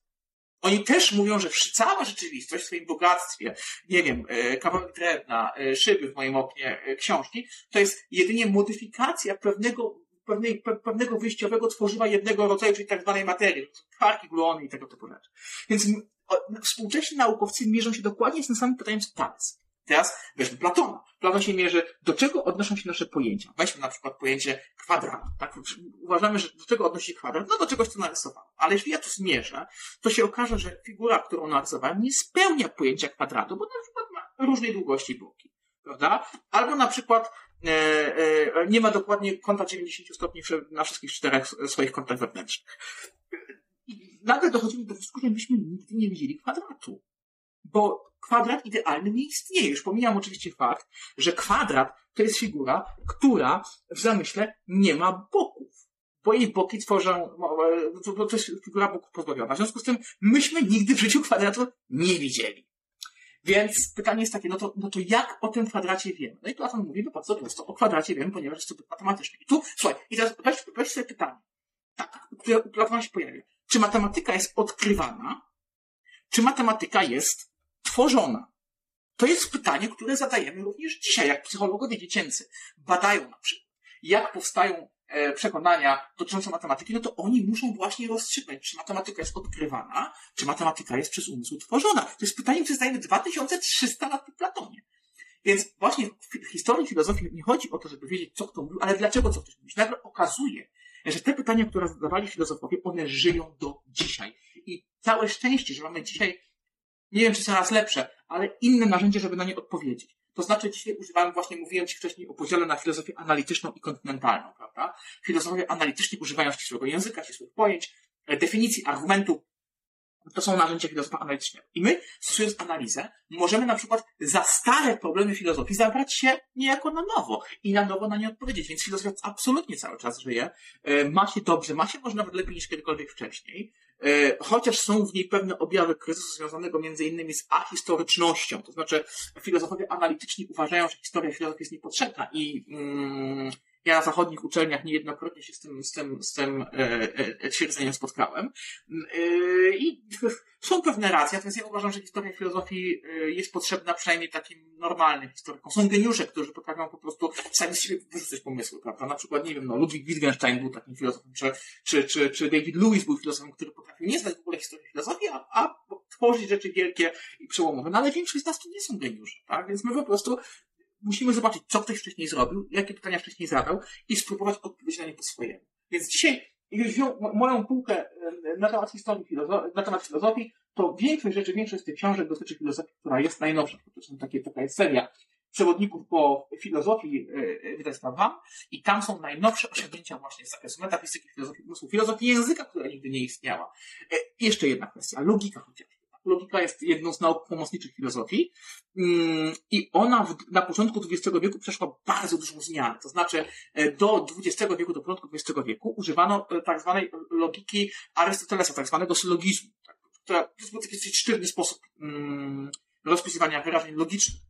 Natomiast w roku, e, w, w latach, e, właściwie na początku XX wieku, pojawiła się logika, nowa logika, e, tak zwany klasyczny rachunek zdań, który dzisiaj jest dopiero klasyczny, a tak naprawdę to klasyczny to jest dopiero od paru dziesięciu lat, mm, gdzie my mamy zupełnie nowe symbole, zupełnie nowe możliwości. Dzięki temu pojawiła się cała gama nieprzewidzianych e, wcześniej logik, na przykład, nie wiem, logiki modalne, czyli logiki dotyczące e, możliwości, z funktorami takimi jak e, jest konieczne, jest możliwe, logiki deontyczne, z funktorami takimi jak chociażby powinien, nie powinien. Logiki parakonsystentne, które odrzucają zasadę, zasadę niesprzeczności. Więc cały obszar logiki się przed nami pojawił i to jest na przykład jedna, z nowości filozofii, prawda? E, które no, dowodzą, że ta filozofia żyje, bardzo dobrze sobie radzi. Filozofów chyba nie było nigdy więcej w historii niż teraz.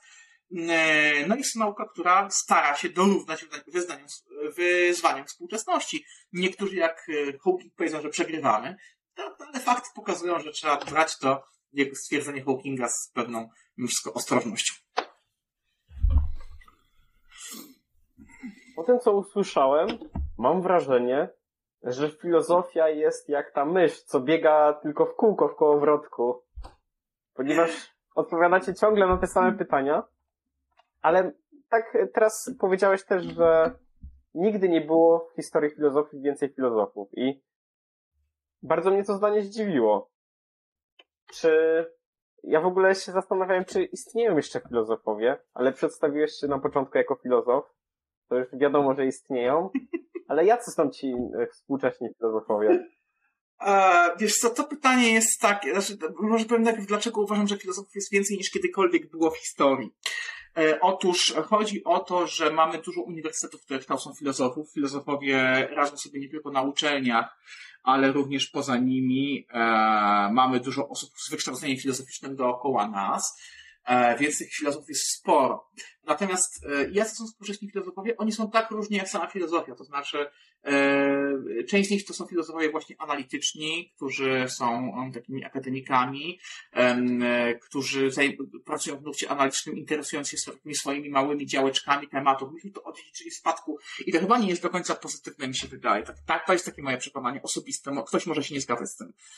E, zajmuję się takimi małymi działeczkami problemów, rozważam jakieś takie partykularne, poszczególne rzeczy, takie dosyć szczegółowe Inni filozofowie to są filozofowie właśnie tacy bardziej w nurcie kontynentalnym, fenomenologowie na przykład, czy filozofowie dialogu. E, szczególne, szczególne miejsce zajmują etycy, którzy przecież jak pewnie wiesz, w wielu krajach w Europie mają obowiązek asystować przy różnych czynnościach medycznych, prawda? Musi być etyk, żeby przykład orzec o, o tym, że, że ktoś znajduje się w stanie y, śmierci klinicznej i trzeba, należy go odłączyć, czy można go odłączyć od aparatury. Tam wymagany jest w wielu krajach etyk do tego, żeby coś takiego orzec. E, filozofowie znajdują również swoje miejsce w y, przemyśle, właśnie chociażby w, takiej, w takich kwestiach jak autonomiczne samochody, y, czy, czy y, ostatnio słyszałem o tym, że jest ten e, program SETI, ona nawiązaniu kontaktu z pozaziemską cywilizacją, tam też się chce zatrudnić filozofów i etyków. Po co? No bo słuchaj, przylatują ci kosmici, nam się wydaje, że kosmici tak, zielone ludki, rączki, nóżki, wielkie oczy i najlepiej mówią po angielsku, bo tak w filmie Rolanda Emerycha nauczyły, że jak kosmici lądują, to po angielsku.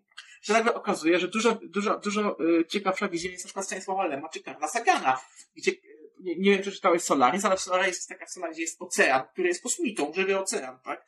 Który tam gdzieś jakoś się komunikuje z y, umysłem głównego bohatera i na przykład nie, nie umie się z nim porozumieć. A już w ogóle u Karla Sagana w książce Kontakt.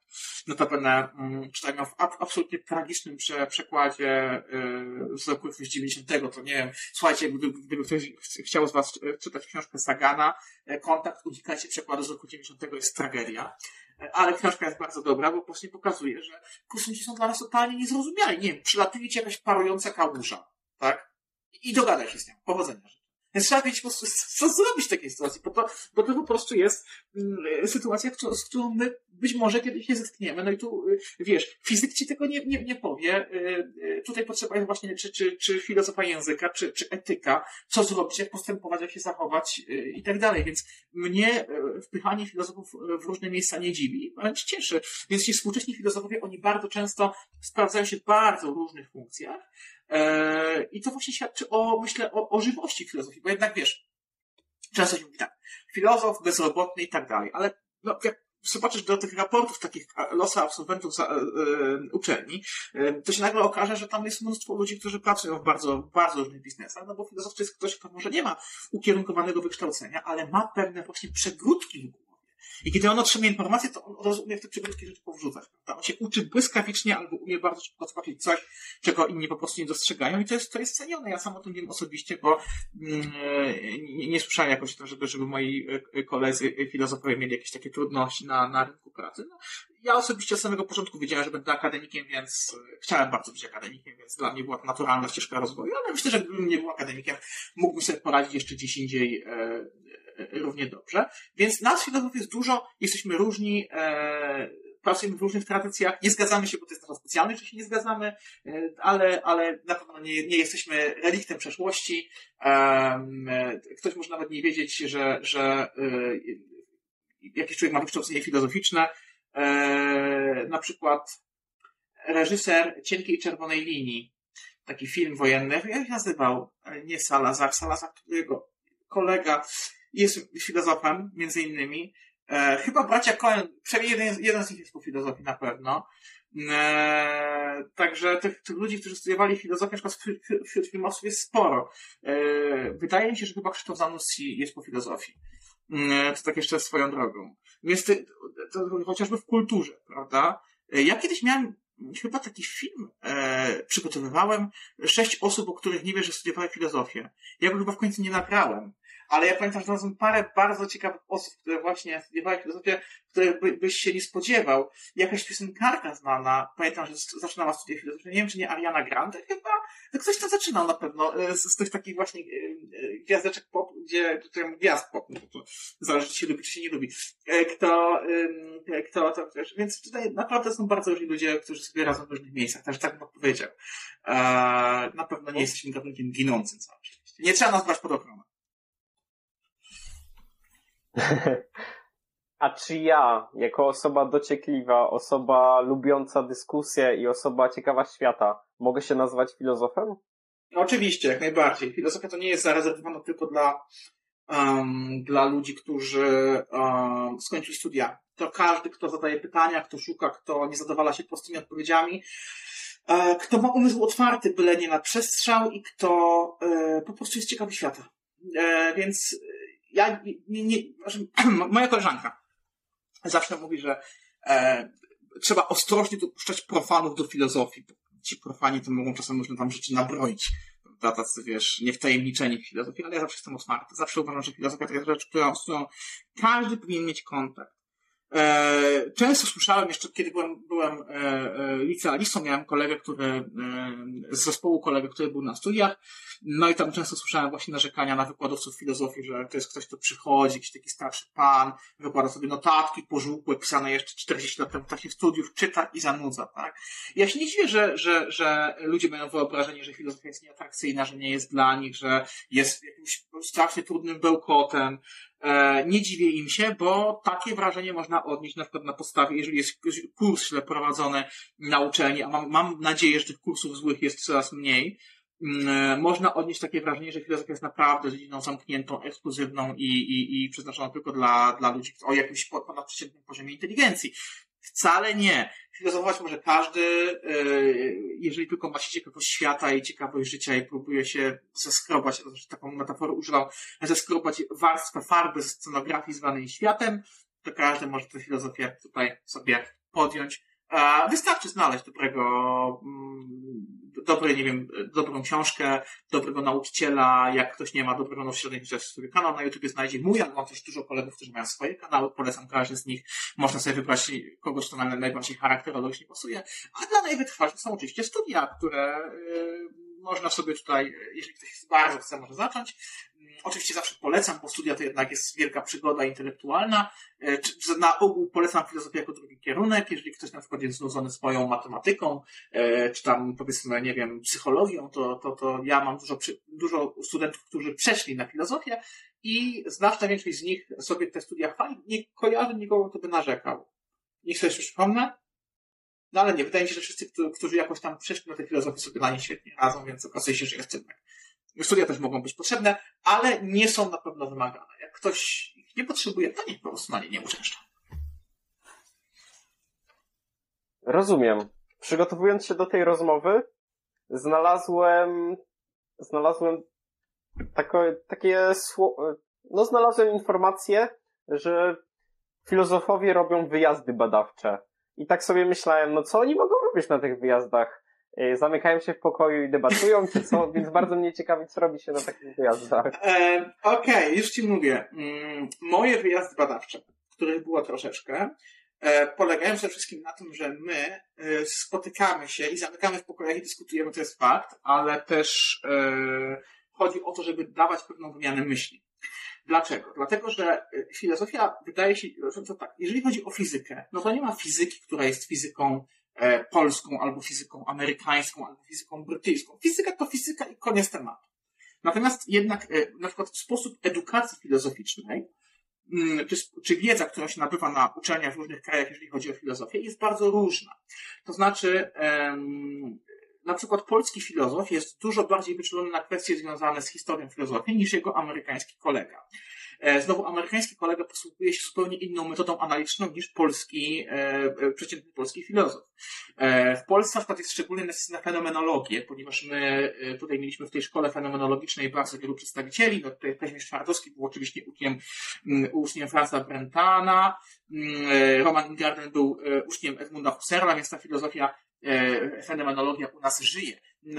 U mnie na mojej uczelni też rzeczywiście, bo tutaj nasz wielki mistrz Antoni, profesor Antoni Stępień był uczniem Ingardena, więc też to jakoś się z pokolenia na pokolenie przenosi. Więc my mamy pewno, pewien background inny niż na przykład filozofowie zagraniczni i bardzo często się zdarza, że my po prostu y, spotykamy się, żeby wymienić się swoimi ideami, swoim spojrzeniem na filozofię, co często jest niezwykle ciekawe i prowadzi do, do, do dużego ożywienia, prawda? Ja mogę na przykład osobiście powiedzieć, że mm, wpłynąłem w dużym stopniu jako historyk filozofii na mojego mistrza właśnie Gerena Straussona, który nawet dziękował mi w paru artykułach, za to, że y, y, zainspirowałem go, chociaż jakoś tam, powiedzmy, zmotywowałem do pracy nad takim filozofem zapomnianym zupełnie jak Charles Augustus Strong. Obecnie Strawson pisze o nim bardzo dużo o Charlesie Strongu.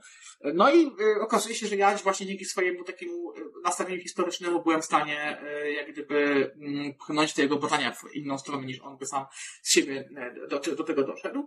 Y, więc to jest wymiana myśli, wymiana idei, spotkanie nowych ludzi, to jest zawsze ciekawe, bo wiesz, ilu filozofów, tyle poglądów i my często mamy swoje indywidualne spojrzenie na dany problem, prawda? Swoje, swoje unikalne jego rozumienie, co wynika z faktu, że mówimy o rzeczach abstrakcyjnych, więc też nasze widzenie tej rzeczy może być różne w zależności od tego, kto to pojmuje. Ale oprócz tego ma się dostęp do biblioteki, ma się dostęp do seminariów, do spotkań, do ludzi, wiesz, na przykład, nie wiem, kwestia szerzenia kultury filozoficznej. No. E, byłem w 2019 roku, dokładnie 3 lata temu wyjeżdżałem, dzisiaj jest 20, no to 20, 20 e, listopada 2019 roku wylądowałem w Edynburgu. I tam byłem takiego filozofa, który się nazywa Philip Goff, e, przez miesiąc na e, Durham University, to był Uniwersytet w Durham właśnie, e, niedaleko Newcastle. A, I nawiązałem kontakt z, z, z, z Filipem Goffem, więc e, na przykład przez to przełożyłem na polski i wydałem w PWN-ie jego książkę e, zatytułowaną Błąd Galileusza. Właśnie dlatego, że nawiązałem kontakt z nim, pokazałem się jako ktoś, kto może przełożyć książkę, on powiedział, okej, przekładaj. E, jeszcze Ian Ramsey Center postanowił ten przykład sfinansować i ta książka się ukazała. Więc my nawiązujemy kontakty, wymieniamy idee. Wiesz, to jest normalna aktywność zawodowa. można powiedzieć, że filozofia uprawiana jest indywidualnie, że każdy z nas jest taki wariat zamknięty w swoim pokoju bez klamek i tam tłucze głową w ścianę i powtarza sobie, nie wiem, istnieją idee, istnieje istnieje klasyczna klasyfikacja To tak nie wygląda. My normalnie tworzymy społeczność ludzi, którzy, którzy wiesz, są połączeni więzami zawodowymi, którzy właśnie organizują seminaria, spotkania, którzy, którzy dają się ponieść w debacie. Zwłaszcza, nie zapominajmy, że filozofia wykuwa się w debacie. O to chodzi. Że filozofia nie może być rzeczą, która jest wykuwana indywidualnie. Ona wtedy jest narażona na ogromne błędy i wypaczenia, mm, e, że od, od samego początku, od czasów Sokratesa przecież, e, a nawet wcześniej, filozofia wykuwała się tam, gdzie była niezgoda, spór, tam, gdzie można było się kontaktować, rozmawiać, kłócić, wspierać. Na tym polega filozofia, dlatego właśnie siedzenie w pokoju bez klamek nie jest najlepszym sposobem uprawiania filozofii. Chociaż, jedna uwaga, niepokojąca rzecz, u mnie na uniwersytecie z, niezno, nie, z niezrozumiałych dla mnie powodów są tak zwane katedry, czyli nasze pomieszczenia, gdzie my pracujemy, są książki, komputer, tak, jakaś drukareczka, tego typu sprawy. I te pokoje da się zamknąć od zewnątrz, ale nie da się od wewnątrz otworzyć. I to jest niepokojące. Dlaczego ktoś wpadł na pomysł, żeby filozofów można było od zewnątrz zamykać? E, pamiętam, że raz zostałem przez kolegę zamknięty w takim właśnie pokoju, więc musiałem być ratowany oknem. Całe szczęście, że mamy katedrę na parterze, bo właśnie ktoś padł na szalony pomysł, żeby po prostu e, zamykać filozofów od zewnątrz. Ale w każdym razie, my jako filozofowie potrzebujemy tego mm, spotkania z innymi ludźmi. I ja je osiągam nie tylko przez wyjazdy, dyskusje, spotkania z wybitnymi filozofami takimi jak właśnie Gary Stolson, David Chalmers, Philip Goff, ale też dzięki y, pracy ze studentami. Nie zdajesz sobie pewnie sprawy, jak wiele z moich pomysłów odkryłem w trakcie, w trakcie właśnie prowadzenia zajęć dydaktycznych. Bo jednak dydaktyka wymusza na tobie to, żeby pewne rzeczy, które wydaje ci się, że rozumiesz, wyłożyć jeszcze prościej niż wtedy, kiedy ci się wydaje, że je rozumiesz. I na przykład dochodzisz do wniosku, że albo czegoś nie rozumiesz, albo odkrywasz sposób, żeby wyłożyć to inaczej. W związku z tym ja mam u studentów, u swoich uczniów, studentów ogromny dług wdzięczności właśnie za to, że są, że są to osoby, do których ja mogę mówić, które mnie słuchają, które razem ze mną pomagają mi jakiś to powiedzmy e, e, rozwój e, tutaj mieć cały czas nieprzerwany, więc na przykład bardzo specjalnie też Lubelski Festiwal Nauki, w którym biorę udział, jeśli tylko mam okazję, bo spotykam tam bardzo fascynujących ludzi o bardzo różnym jakby pochodzeniu i, i, i e, cieszę się, że, że, że mogę, mogę się z nim spotykać, ale moi studenci to też bardzo, bardzo grupa taka ważna. Więc swoi studenci, studenci za granicą, pracownicy za granicą, to wszystko są powody do tego, żeby dyskutować, wspierać się, wykuwać swoją filozofię i ją ulepszać. Dlatego te wyjazdy są tak ważne. No i mówię, biblioteka. Na przykład w, w lipcu i sierpniu byłem w Austin, e, potem byłem na Harvardzie. E, chodziło o to, żeby jechać do biblioteki, przejrzeć, właśnie listy Bertranda Russella, porobić sobie zdjęcia, no i będę mógł teraz przygotować tekst na przykład o tym, jak przebiegała wizyta Bertranda Russella w Ameryce w roku 1914, co dla badaczy Russella jest ważne, bo Russell był właśnie w Ameryce, przyjechał na zaproszenie moich wspaniałych, kochanych, dobrych realistów, o których piszę nową książkę, mm, więc e, tutaj ten, ten temat był dla mnie szczególnie, szczególnie ważny. No to, to, to nie wygląda, nie wiem, czy przekonałem Cię, że te wyjazdy są potrzebne, no ale, ale tak bym odpowiedział na Twoje pytanie. Wspomniałeś, że jak najbardziej odpowiedziałeś na moje pytanie. Wspomniałeś, że byłeś w Harvardzie i ciekawi mnie, jak, jakie różnice zauważyłeś pomiędzy właśnie tą amerykańską topową uczelnią, a polskimi uczelniami? Znaczy, powiem Ci tak, jeżeli chodzi o topowe uczelnie, to mam większe doświadczenie na UT Austin, bo na Harvardzie byłem tylko tydzień, a na UT Austin, która to jest, to jest 35. uczelnia świata i jakieś tam wysoko w rankingu w Stanach też jest bardzo UT Austin, e, byłem, byłem prawie rok. I różnice są e, duże. Co by tu nie mówić, no właściwie wszystko się różni. Już pomijam oczywiście fakt e, jakichś takich prozaicznych rzeczy, jak, nie wiem, pomoc psychologiczna dla studentów, którą masz na, na, legitymacji y, studenckiej wypisaną, e, możliwość na przykład, nie wiem, jeżeli wracasz z imprezy w piątek wieczorem, e, masz możliwość e, zamówienia usługi, ktoś się odprowadził przykładowo przez miasto, przez takie rzeczy na zasadzie, nie wiem, zajęcia, ale wiadomo, no to zależy od poziomu, jeszcze zależy od zajęć, ale zajęcia są oczywiście z różnymi gwiazdami filozofii, wtedy możesz je mieć.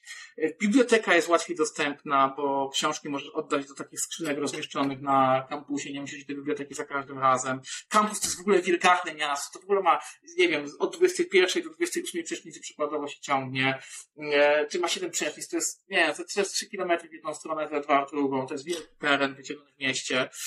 Mm, e, wszystko się różni.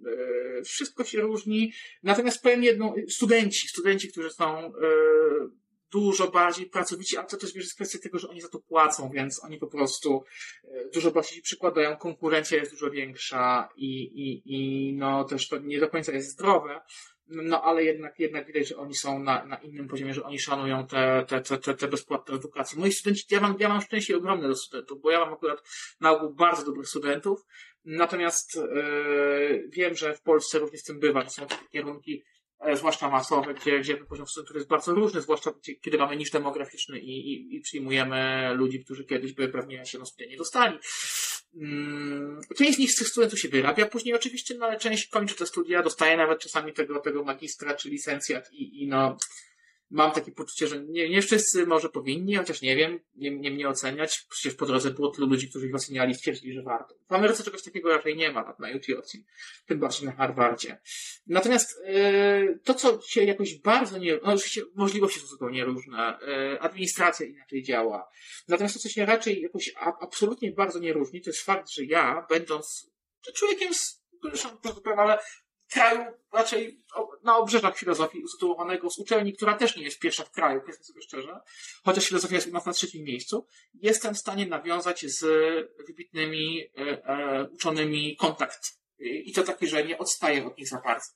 Więc to świadczy o tym, że u nas poziom nauczania nie jest zły. My mamy problem, żeby się przebić z tym poziomem. To znaczy, filozofowie w Polsce robią mnóstwo fantastycznych rzeczy, no ale wiadomo, że y, tutaj barierą po pierwsze jest język, no a po drugie też y, nowość idei. Mam kolegów, którzy publikują fantastyczne rzeczy w języku angielskim, którzy wydają książki w, renomowanych wydawnictwach w, w MIT, w Oxford, w Cambridge, w Bloomsbury. Y, ja sam teraz tłumaczę swoją książkę, którą wydałem w serii monografii, to jest ta moja książka Metafizyka Wielena Straussona, ona powinna wyjść za półtora roku w Detroiterze niemieckim po angielsku, więc e, staram się w tym obiegu uczestniczyć. Ale jeżeli chodzi o to, to zaplecze administracyjno, takie socjalne, można powiedzieć, no to kurczę, to no chciałoby się tam jak najdłużej stać w tych Stanach. To jednak, to jednak rzeczywiście otwiera trochę głowę i, i, i tak dalej. Teraz Harvard, na Harvardzie byłem tydzień.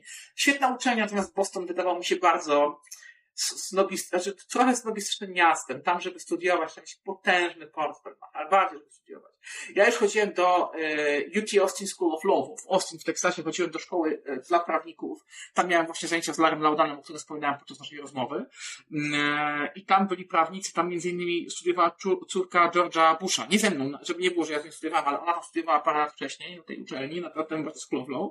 E, I tam semestr chyba kosztuje 50 tysięcy dolarów więc tamci ludzie, oni byli po prostu, to już byli często ludzie, którzy byli z bardzo bogatych domów i człowiek się przy nich dziwnie czuł. To jest jednak takie towarzystwo, które, gdzie są poważni, poważni ludzie, często jest politycy, tego typu rzeczy i jak przyjść na zajęcia, to, ale zajęcia super. Natomiast yy, środowisko, środowisko takie, natomiast filozofia jest tańsza, więc na filozofii są często ludzie, oczywiście no nadal muszą się zapożyczyć i, i tak dalej, ale jednak ta, ta, ta, ta atmosfera jest, jest, jest przyjemniejsza na Harvardzie jednak jak się idzie tą główną to się widzi, że tam to nie jest uczelnia dla biednych. To jest uczelnia jednak już lepiej sytuowane. I wszystko oczywiście chodziłem w zegarku, prawda? I wszystko jest super, jest wielkie dziedziniec, budynki dookoła. Mój ulubiony to oczywiście Emerson Hall w 1905 roku, tam między innymi jeszcze w czasach Williama Jamesa. Mm, więc w ogóle historia. Ale jednak, um, jednak, um, no, na, na Austin, na, na Uniwersytecie w Austin było, było trochę przyjemniej no i potem wracać do Polski, co jest jednak pewien przeskok, do którego trzeba się przyzwyczaić, co by, co by nie być. Powiem oględnie. Trzeba się trochę przyzwyczaić. No ale ja miałem jedno szczęście wielkie. To mogę powiedzieć wprost. To jest taka osobista opowieść, czy raczej y, osobista wypowiedź. Miałem ogromne szczęście do mistrzów, to znaczy do ludzi, którzy, którzy mnie prowadzili jako studenta od najmłodszych lat, właściwie od czasów liceum. Ja miałem wokół siebie ludzi, którym, to, jeżeli ktoś z Was studiuje, to pamiętajcie, e, bardzo ważna jest jedna rzecz. Żebyście mieli ludzi, którym możecie zaufać. Ja na przykład wiem, że kiedy mój profesor, ja pamiętam, to taka przykład e, Jest, mam oddać doktorat 15, powiedzmy, e, marca. To było, było tak, że musiałem oddać doktorat 15 marca. 14 wieczorem spotykam się na uczelni z moim profesorem i mój profesor mówi, Panie Jacku, przeczytałem pana doktorat, trzeba wywalić to, to, to, to, to i to, i tam po prostu wyleciało z 260 stron wyleciało 40. Nie? Przykładowo mówię. I normalnie człowiek, który coś takiego słyszy, mówi sobie, no nie, no gdzie 40 stron teraz, żeby to wszystko pozmieniać, prawda, dzień przed oddaniem doktoratu, to jest, to jest szaleństwo. Ja mam szczęście do, do, do, do, do ludzi, gdzie ja mogę powiedzieć wprost, ok, jeżeli mój profesor mówi, że należy wywalić 40 stron, to nie ma opcji, żeby tego nie wywalić. Trzeba to zrobić, tak? Więc ja po prostu miałem ogromne szczęście do ludzi, którzy, którzy mm, mną kierowali. Zresztą Galen Strauss jest kolejną taką osobą. Tutaj tych, tych, tych mistrzów nauczyli miałem sporo. Tutaj już nie będę, nie będę y, operował, y, że tak powiem, nazwiskami, natomiast y, miałem ogromne szczęście. Słuchajcie, jeżeli jesteście na uczelni, to zwłaszcza na studiach magisterskich, na licencjackich może nie, ale na magisterskich trzeba szukać mentora, bo studia to jest jednak mentoring jednak można się wiele od, od, od dobrego człowieka nauczyć. Ja pamiętam, jak miałem, byłem na, na drugim roku studiów mm, i, i chodziłem do pewnej pani doktor, wtedy jeszcze teraz profesor, w ogóle w swoim czasie dziekan, dziekan można wydziana. E, chodziłem na zajęcia e, takie, gdzie ja uczyłem się pisać o, o, filozofii w ogóle. Pani doktor zadawała mi tekst e, filozoficzny, a ona była metodologiem nauk, więc ona teksty umiała analizować, poprawiać tak dalej świetnie. Brała tekst, przychodziłem do niej e, na spotkanie, co, co, co, co wtorek o 18 i ja po prostu widziałem swoje teksty same pokreślone. One były przekreślone i to jest, to jest, to jest. Panie Jacku, pan po prostu pisze bombastycznie, pompatycznie. Pan widać wyszedł z liceum, bo pan pisze językiem jak maturę z języka polskiego, a nie jak tekst filozoficzny. No więc ja dostałem baty raz, drugi, piąty, dziesiąty i się nauczyłem, jak pisać teksty filozoficzne. Wiesz, do tego dochodzi jeszcze fakt, że y, y, różni ludzie, z, którymi pracowałem, którzy mnie uczyli, często na przykład wyśmiewali moje teksty. Prawda? Pamiętam, że raz napisałem, wyśmiewali, tak, wyśmiewali.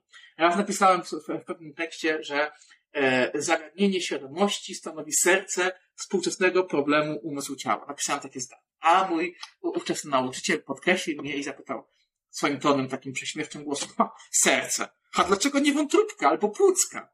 To było 10 lat temu i od tamtego razu, e, od tamtego czasu ani razu nie użyłem słowa, że coś jest sercem czegoś. Rozumiesz? Tak mi zapadło w pamięć.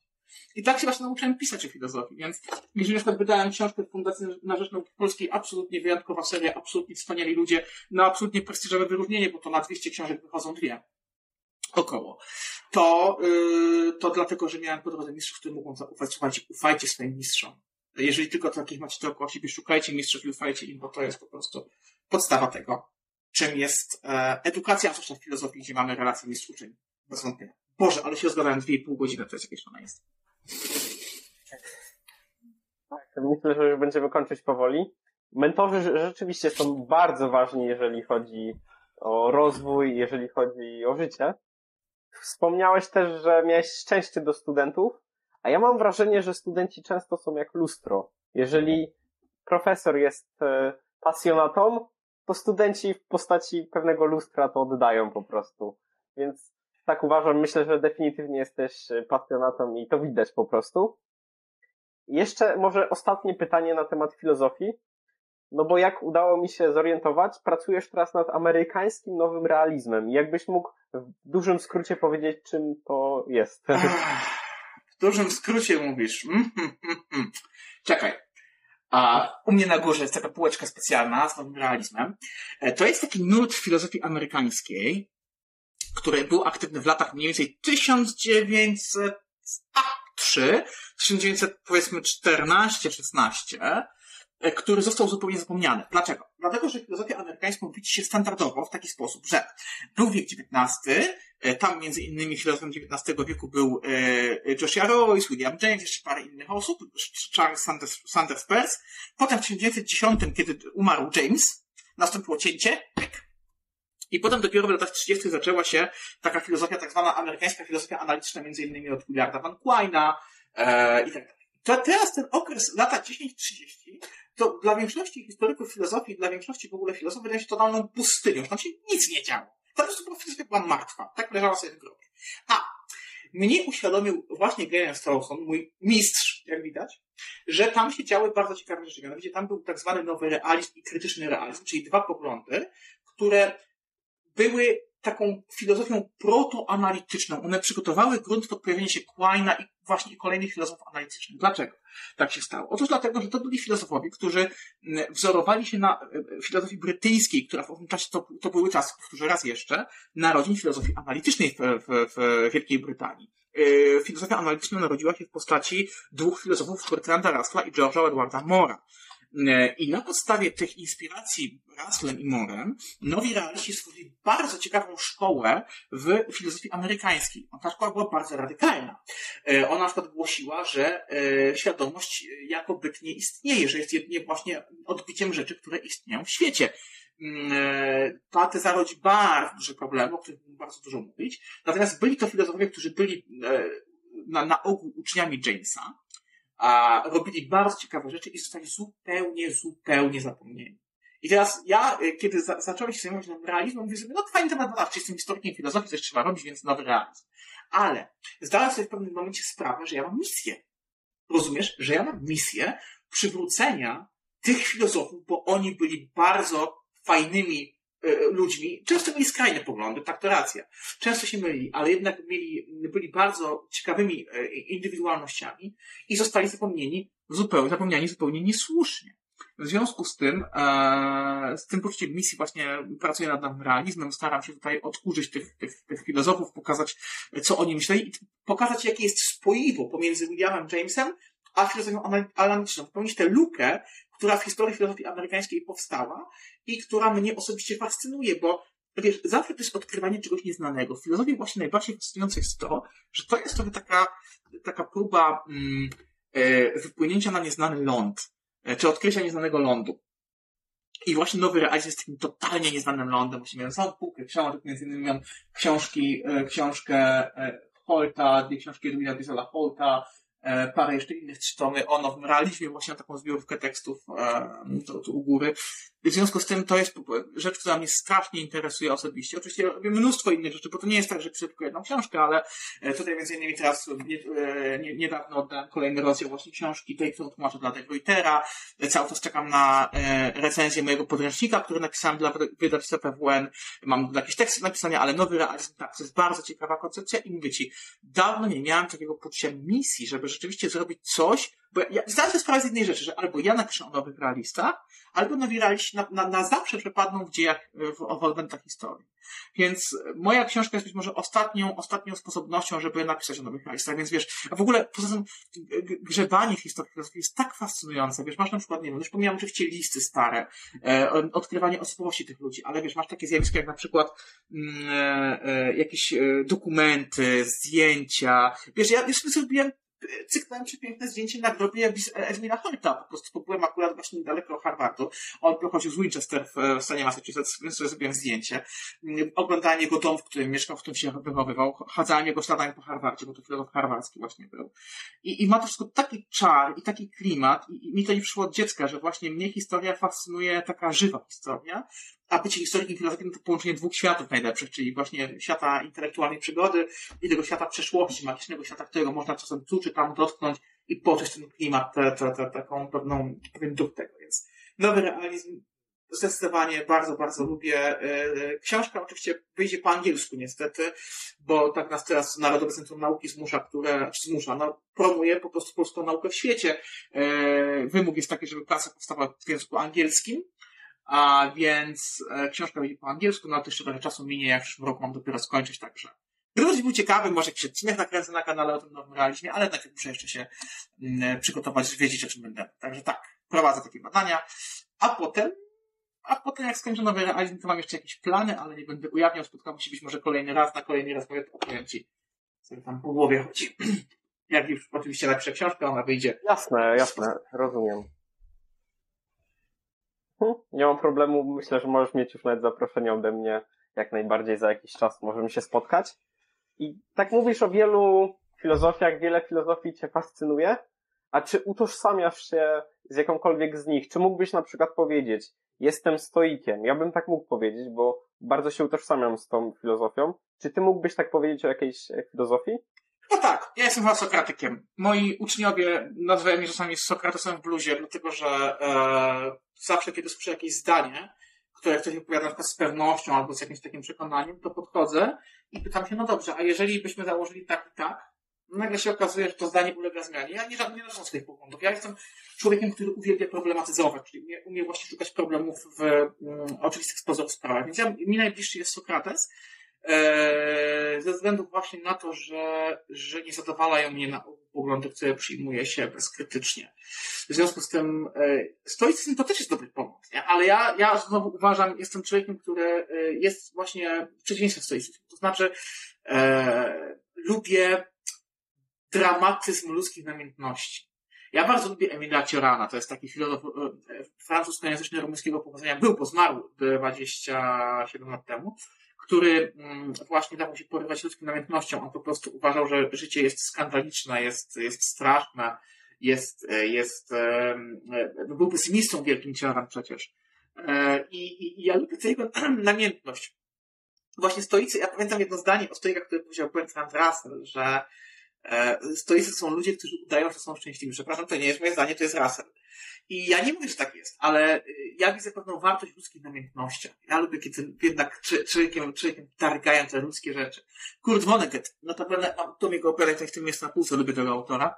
W książce Rzeźnia numer, Rzeźnia numer 5 e, napisał takie, takie słowa, że e, kiedy Lot i, i, i, jego żona uciekali z płonącej Sodomy i Gomory, prawda, nie, nie, nie mogli się odwracać, no i właśnie żona Lota się odwróciła e, no i została zamieniona za karę soli.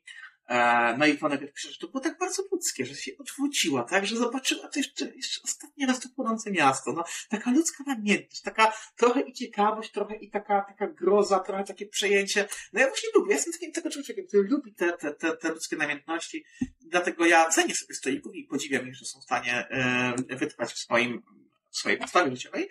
Natomiast ja sam osobiście jestem człowiekiem, który raczej e, ceni ludzkie namiętności, no i czasem te namiętności stara się jakoś tam rozplątywać, namiętność w sporze stara się rozplątywać podejściem sokratejskim. Więc gdybym miał się jakoś nazwać, to powiedziałbym taki mini, mini, mini, mini, mini, mini Sokrates. Myślę, że ludzie. Rozumiem. A teraz pytanie takie, bo nie jestem pewny. Jak ktoś mówi, że jest Sokratyk, e, sok, e, Sokratykiem, czy to oznacza, że on dużo kwestionuje, dużo pytań zadaje? Tak mogę to rozumieć? E, to zależy, bo Sokrates miał różne poglądy, zarówno jeżeli chodzi o metodę, jak i jeżeli chodzi o e, epistemologię czy etykę. Bycie Sokratykiem na ogół zakłada, że przywiązuje się wagę do koncepcji arete, czyli po polsku oddanej jako cnoty. Chodzi o zalety jakąś charakteru, na przykład, nie wiem, szczodrość, odwagę i tak dalej. Sokratyk to jest raczej ktoś, kto właśnie jest takim trochę rygorystą moralnym. I ten pogląd też jest mi bliski. Natomiast nie nazwałbym się Sokratykiem z tego powodu, nazwałbym się właśnie Sokratykiem do tego, że problematyzuję. Jak zwracam uwagę na inny aspekt myśli Sokratesa. Bo też na przykład Sokrates mówił o tym, e, mówił to słynne swoje wiem, że nic nie wiem. Z tym też się zgadzam. Może nie tyle, że nic nie wiem, ale wiem, jak wiele nie wiem i wiem, że nic nie wiem na pewno. E, w związku z tym e, to, to jest też zdanie, z którym się identyfikuję. Natomiast Sokratycy często oznaczali mm, etyków. Etyka jest dla mnie istotna, ale właśnie ważniejsza jest ta metoda, metoda y, sokratyjska, dlatego sokratykiem nazwałbym się jako, jeżeli bym się nazwał sokratykiem, nazwałbym się ze względu na metodę i ze względu na właśnie to podejście do prawdy i niemożliwości osiągnięcia takiego, takiej pełnej, pewnej, absolutnej, y, niż na kwestie etyczne. Dobrze, i tym akcentem zakończmy wątek filozofii już na ten podcast. A teraz przejdźmy do segmentu, który zawsze występuje na koniec, a mianowicie segment Każda porażka jest lekcją. Jest to segment, w którym pytam gościa o jego największą porażkę poprzedniego roku i lekcję, jaką wyciągnął z tej porażki, ponieważ celem tego segmentu jest promowanie porażki jako coś dobrego, jako coś, co jest częścią sukcesu, można powiedzieć, czyli odwrotności porażki. I te porażki są lekcjami, więc jaką porażkę miałeś ty? Znaczy, jeżeli chodzi o porażkę, hmm, hmm, hmm, wydaje mi się, że oprócz takich prozaicznych rzeczy, jak na przykład, nie wiem, a przeciąganie terminów w nieskończoność, różne rzeczy i nie wyrabianie się na czas, bo tutaj żadnej lekcji z tego nie wynoszę, co najwyżej wynoszę problemy kolejne, to, to raczej powiedziałbym właśnie o tym, o czym już sobie wspominałem, co miałem właśnie sobie tutaj, e, chciałem powiedzieć przy tej okazji.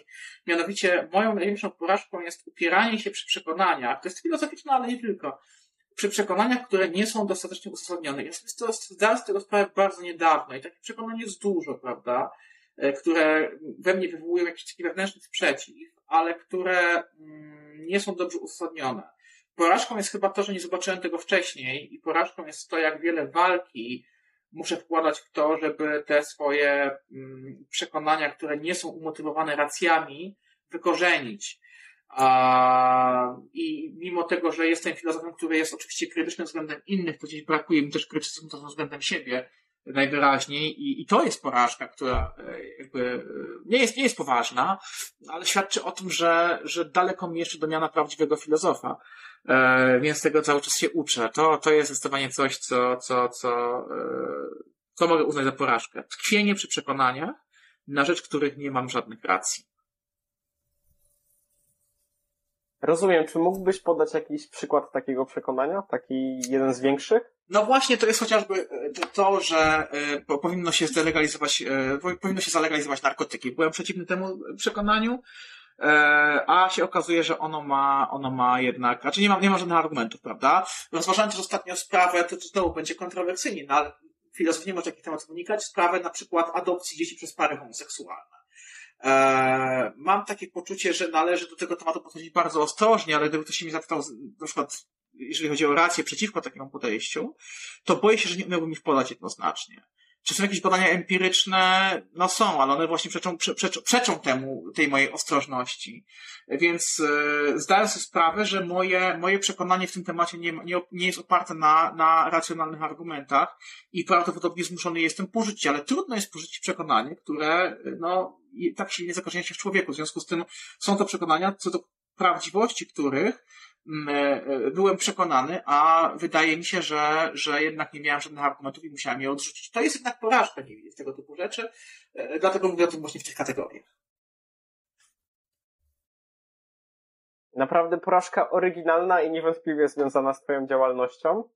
Więc teraz proszę powiedz mi, gdzie widzowie mogą Cię znaleźć w internecie i poza internetem. W internecie prowadzę sobie kanał, taki się nazywa Pan od Filozofii, mam 10 tysięcy, chyba 600 subskrybentów w tym momencie i to jest kanał, gdzie omawiam kwestie filozoficzne, gdzie e, zapraszam wszystkich serdecznie na wymianę idei, na dołączenie do mojej e, dużej rodziny filozoficznej, gdzie możemy sobie się spotykać, właśnie dyskutować, proponować tematy. Można mnie spotkać oczywiście na Facebooku jako Pan od Filozofii. Można znaleźć moje teksty na profilu na, na stronie Akademia Edu. Tam są moje artykuły poświęcone filozofii umysłu, filozofii religii, historii filozofii, semantyce modalnej, a także parę naście chyba nawet tekstów, które mają zamierzenie popularyzować filozofię, bo jestem nie tylko y, naukowcem, ale też popularyzatorem, zresztą dlatego tak chętnie i z taką wielką wdzięcznością zgodziłem się na, na, na udział w twoim, w twoim programie. Natomiast na żywo można mnie znaleźć w Lublinie. Na Katolickim Uniwersytecie Lubelskim jest taka katedra, która nazywa się Katedra Historii Filozofii Nowożytnej Współczesnej. I tak jak się zapuka na przykład e, w określone dni tygodnia, we wtorki albo w czwartki, to można mnie zobaczyć, spotkać tam pogadać z mną na żywo. Zawsze jest do mnie sporo chętnych, e, raczej studentów, e, ale jest, jest szansa, że akurat nikogo nie będzie w katedrze. Przetrzymuję herbatę, przetrzymuję kubki, cukier, łyżeczki, więc jak ktoś sobie na herbatę wpaść, Zapraszam serdecznie, a najlepiej się znowu wcześniej umówić mailowo. E, można mi maila wysłać, powiedzieć, ej, słuchaj, jestem w Lublinie, albo ej, słuchaj, jestem z Lublina, jeszcze lepiej. Um, I e, chciałbym wpaść do ciebie, no to możemy się umówić e, na pogaduchy zawsze bardzo chętnie, także tam można mnie znaleźć na żywo. Natomiast najprościej wiedzieć, co się u mnie dzieje, śledząc moją działalność internetową, którą wprawdzie prowadzę z przerwami, bo jestem obłożony tak wieloma obowiązkami, że po prostu czasami nie mam czasu, żeby, żeby mm, zajmować się e, nagrywaniem filmów i tak dalej, ale na ogół staram się mm, e, coś tam wrzucać, zachęcać do filozofowania. Jeżeli chcecie pofilozofować ze mną, Zapraszam serdecznie. E, myślę, że e, wyniesiecie jakąś korzyść z tego, co tam znajdziecie na moim kanale. Żeby teraz się nie okazało, że zacznie, tyle osób będzie chętnych, żeby się z tobą spotkać, że będziesz musiał rezerwację robić. Nie jest to Ale... dla mnie duży problem, więc no. to, to, znaczy yy, i tak tych osób mam zawsze dużo. Ja, wiesz, przez pewien czas prowadziłem warsztaty filozoficzne dla chętnych, e, przez pewien czas prowadziłem internetowe spotkania dla chętnych. Słuchajcie, ktoś chciał. Podobno w przyszłym roku mają u nas ruszyć studia filozoficzne w trybie hybrydowym można się spotykać przez internet z kimś takim jak ja. Albo na przykład można e, e, poprosić mnie o udział w jakichś zajęciach zdalnych, e, proszę bardzo. Co kto lubi, e, jak kto chce. E, ja, jeżeli tylko będę miał czas, to zawsze chętnie e, się na takie spotkania godzę, takie formy współpracy obieram. Aha, słuchajcie, jeszcze jedna rzecz, reklama. E, raz na jakiś czas robię sobie w internecie streamy. Jak ktoś z Was chce na żywo mnie zobaczyć, tak na żywo, ale w internecie, to niech sobie włączy taki stream.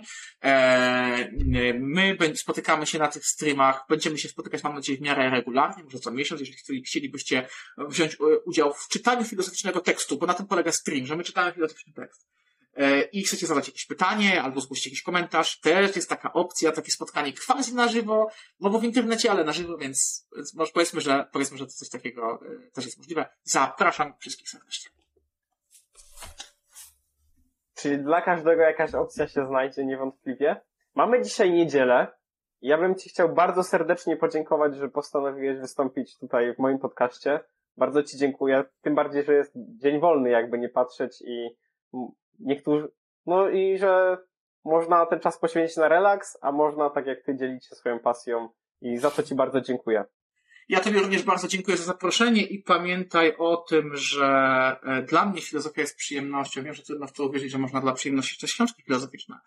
ale ja tak mam. I tak fascynująca rozmowa jak ta zdecydowanie jest dla mnie przyjemnością, a niestety jak głosi baner e, na stronie Narodowego Centrum Nauki, e, e, naukowcem jest się 7 dni w tygodniu, więc tam właśnie czeka mój komputer, laptop i z tym spędzę dzisiaj długie godziny przygotowując zajęcia dla moich wspaniałych studentów na jutro, na pojutrze i na czwartek, więc rozmowa z Tobą była bardzo, bardzo ciekawym interludium pomiędzy prozaicznymi naukowcami prozaicznego filozofa, a mam nadzieję, że e, zarówno ty, jak i twoi widzowie wynieśliście coś z tego spotkania, bo ja już widzę, że pewne rzeczy mi się w głowie ułożyły lepiej przez sam fakt mówienia o nich.